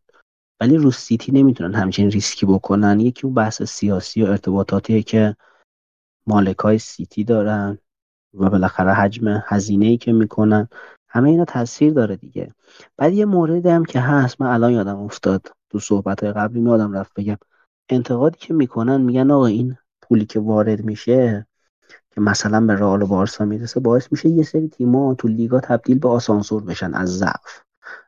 لیگ منظورت لیگ چیزه؟ لیگ لیگ سوپر لیگ منظورته؟ آره مثلا میگن سوپر لیگ باعث میشه که مثلا رئال مادرید و بارسا 500 میلیون به دست بیارن. مثلا چه می‌دونم آلمریا قرار آلمریا که نمیاد که تو اونجا که. نه می‌دونم. بحثم یه چیز دیگه است. منظورم اینه که اینا دارن میگن چون آلمریا نمی‌رسه به اونجا درآمدی نداره. بعد میشه یه آسانسور میشه بین سگوندا دیویژن و لالیگا. خب الان همینه. ما همین الان هم همینن. خب چیزی بدتر از این نمی‌تونه بشه. همینه دیگه. بابا یه سری ما هنوزم همینن که آقا امسال میاد بالا میاد تو لالیگا بازی می‌کنه. میبازه میبازه میبازه میره پایین. سال بعد اونجا مثلا می‌بره می‌بره میاد بالا. دو تا تیم از اونور دوباره میفتن یعنی چیز عجیب غریبی نیست که این ربطی به این پوله داشته باشه. اون پوله من یه بار یاد گفتم در مورد آنجلاتی گفتم آقا تو نمی‌تونی چی بهش میگن؟ آلونسو رو مثلا بذاری پشت فرمون پرایت بگی که برو تو فرمول یک اول شو.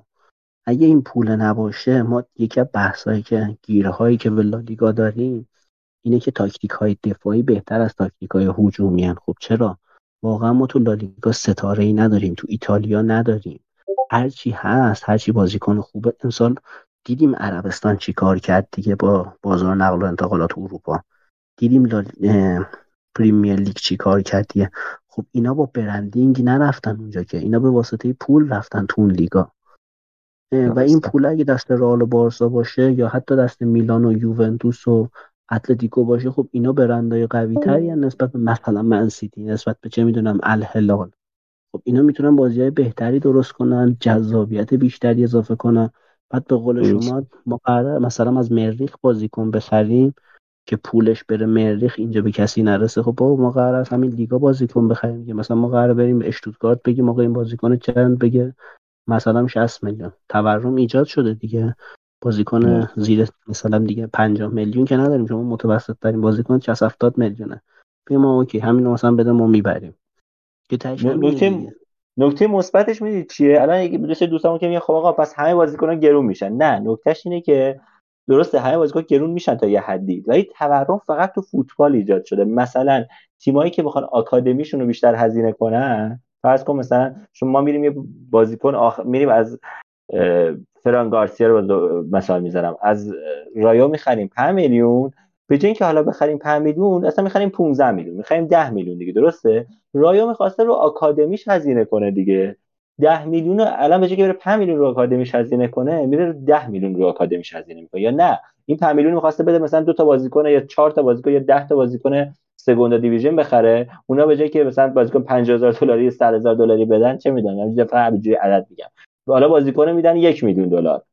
اوکی خب یا مثلا 500 هزار دلار. پس اونا رو آکادمیشون هزینه کنن حالا آکادمیه که هزینهش نرفته بالا که. چون تورم تو اون کشور که تو اقتصادش ایجاد نشده. این تورم تو فوتباله. یعنی شما می‌تونی هزینه‌ای بهتر بکنی آکادمی تو پیشرفت بدی مربیای بهتر بیاری نمی‌دونم امکانات بهتر بذاری به آکادمی. پس عملا این پول میچرخه. قشنگ توی فوتبال میچرخه. الان یه توی قسمت فوتبال گیر کرده. مسئله اینه به نظر من. و اینه که من نمیفهم حتی اگه دوستان منظورش آسانسور شدن توی خود سوپر لیگ بوده باشه که این مثلا اون دوتا تیمی که از Star سقوط می‌کنن توی Gold اینا فقط مثلا تیمای ضعیفتر هی دوتا میرن پایین سال بعد همین دوتا یا حالا یکیشون بیاد بالا. این منظورشون بوده باشه. خب اینم به نظر درسته شاید یه چیز بدی به نظر برسه ولی آیا چمپیونز لیگ چیز خیلی بهتریه؟ مثلا الان شما انتظار داری که کوپنهاگن بیاد قهرمان مثلا چمپیونز لیگ بشه؟ آخرش که باید همین بایرن و رئال و بارسا و نمی‌دونم آرسنال و سیتی یکیشون بره فینال دیگه. این چهار پنج تا که الان رو کاغذ داریم حدس می‌زنیم. بالاخره حالا نهایتا یه دونه شگفتی تو مرحله این مرحله نهایتا می‌بینیم که تو مرحله بعد هست میشه دیگه. آخرین باری که ما شگفتی دیدیم توی چمپیونز لیگ فکر کنم به فینال پورتو موناکو بود. ما دیگه شگفتی من یادم نمیاد دیگه که یه تیمای غیر عجیب غریبی رفته باشن. اونا حالا تو فصل خودشون صدر های لیگشون بودن کاری ندارم. ولی آخرین تیمایی که حالا جز تیمای بزرگ رفته باشن فینال همینا بودن. سالهاست تو چمپیونز لیگ اتفاق عجیب غریبی نمیافته. نمی‌دونم دینامو زاگرب که نمیاد مثلا بره قهرمان چمپیونز لیگ بشه. آخرش همینه. خب تو سوپر لیگ هم همینه. ولی در عوض بازی قشنگتر دیدیم. اینقدر بازی حوصله سربر ندیدیم. حالا من دیگه صحبتامو کردم. باز شما اگه زاویه دیگه هست امیر اتلتیکو امیر رضا اگه صحبتی دارین ببین در مورد سوپر لیگ بکنیم. من که امیدوارم که زودتر اتفاق بیفته. منم امیدوارم سوپر لیگ شروع بشه چون این پول باید تو فوتبال هزینه بشه و به تیم های فوتبال برسه. نه به نهاد کسافتی مثل فیفا و یوفا که همه از فسادهایی که اون تو اتفاق میافته خبر داریم. دقیقا. امیر صحبت اگه داری. من فقط می‌خواستم در تایید اون صحبت هایی که مگه همین الان نیست بگم که آقا ما توی چهل سال اخیر نهایتا پنج شیش فصل بوده که لالیگا قهرمانی به جز رئال بارسا داشته. نمی‌دونم از ترس از دست دادن چی رو دارن تیم های کوچیکتر که بخوان جلوی برگزاری سوپر لیگو بگیرن. یک تیم هایی از همون یک سری تیم هایی که رده های 18 17 لیگشون رو دارن اومدن سوپر لیگو تایید کرد چون اینا می‌دونن که این پول قرار به دست اونها هم برسه. حالا درسته خیلی تیم ها هم رد کردن که دلیلش رو هممون می‌دونیم. می‌دونیم که یک هیئتی از برخی مالکان باشگاه از جمله پی اس جی از جمله بایرن مونیخ از جمله اتلتیکو مادرید وجود دارند که اینها زیر دست یوفا هستند ناصر خلیفی هم رئیس اون هیئته. و می‌دونیم چرا بعضی ها رد کردن ولی خب اونهایی که توی اون رتبه های پایین هستن و قبول کردن فهم و شعور اینو داشتن که این پول قرار به باشگاه های اونها هم تزریق بشه چه به صورت غیر مستقیم چه به صورت مستقیم. درسته. یه نکته دیگه حالا که گفتی یه وسط یادم اومد ببخشید. تمومش کنم با این اگه باز در مورد اینم صحبتی داریم.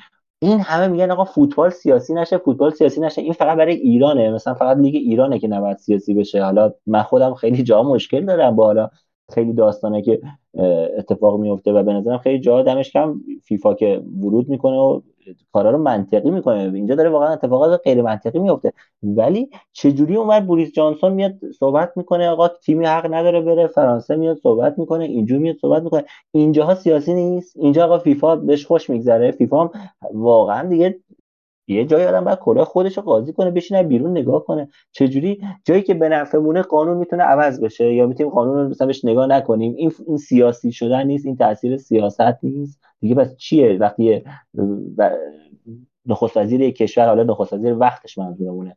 آیه بریس جانسون میاد اون مانع میشه که تیم انگلیسی بیا؟ اصلا تیم انگلیسی مشکلی نداشتن همشون بودن.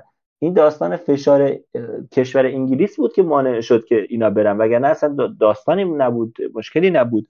و الان فشاره که کشورها دارن میارن از طریق بخش سیاسیشون که آقا شما نمی‌ذارید تو لیگ بازی کنید تو فلان بازی کنید اینا هیچ مشکلی نداره اینا اوکیه از نظر شما نمی‌دونم. با همه این صحبت که کردیم می‌رسیم به پایان این قسمت و از همینجا حالا اگه کریسمس پاس هستیم بهتون کریسمس رو تبریک میگیم سال نو میلادی رو.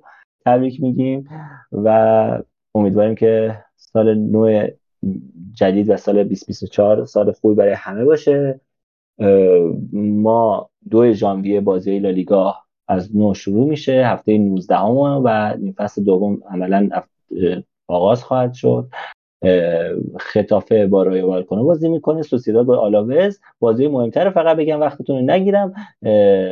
چهارشنبه سه ژانویه رئال مادرید با مایورکا بازی داره پنجشنبه اتلتیکو با خیرونا بازی داره و جمعه بارسلونا با لاس پالماس. مهمان لاس پالماس هست که در مورد لاس پالماس و این قدرت خط دفاعیش صحبت کردیم. بعد ببینیم که آیا بارسا می‌تونه حریف این دفاع بشه. یه بازی خوب دیگه هم به نظر من بازی سویا و بیلباو هست که اینا می‌تونه بازی جذاب و خوبی باشه. ممنون که تا اینجا ما را همراهی کردین. سال خوبی در پیش رو داشته باشین شاد و پیروز باشین. روز و شب بر شما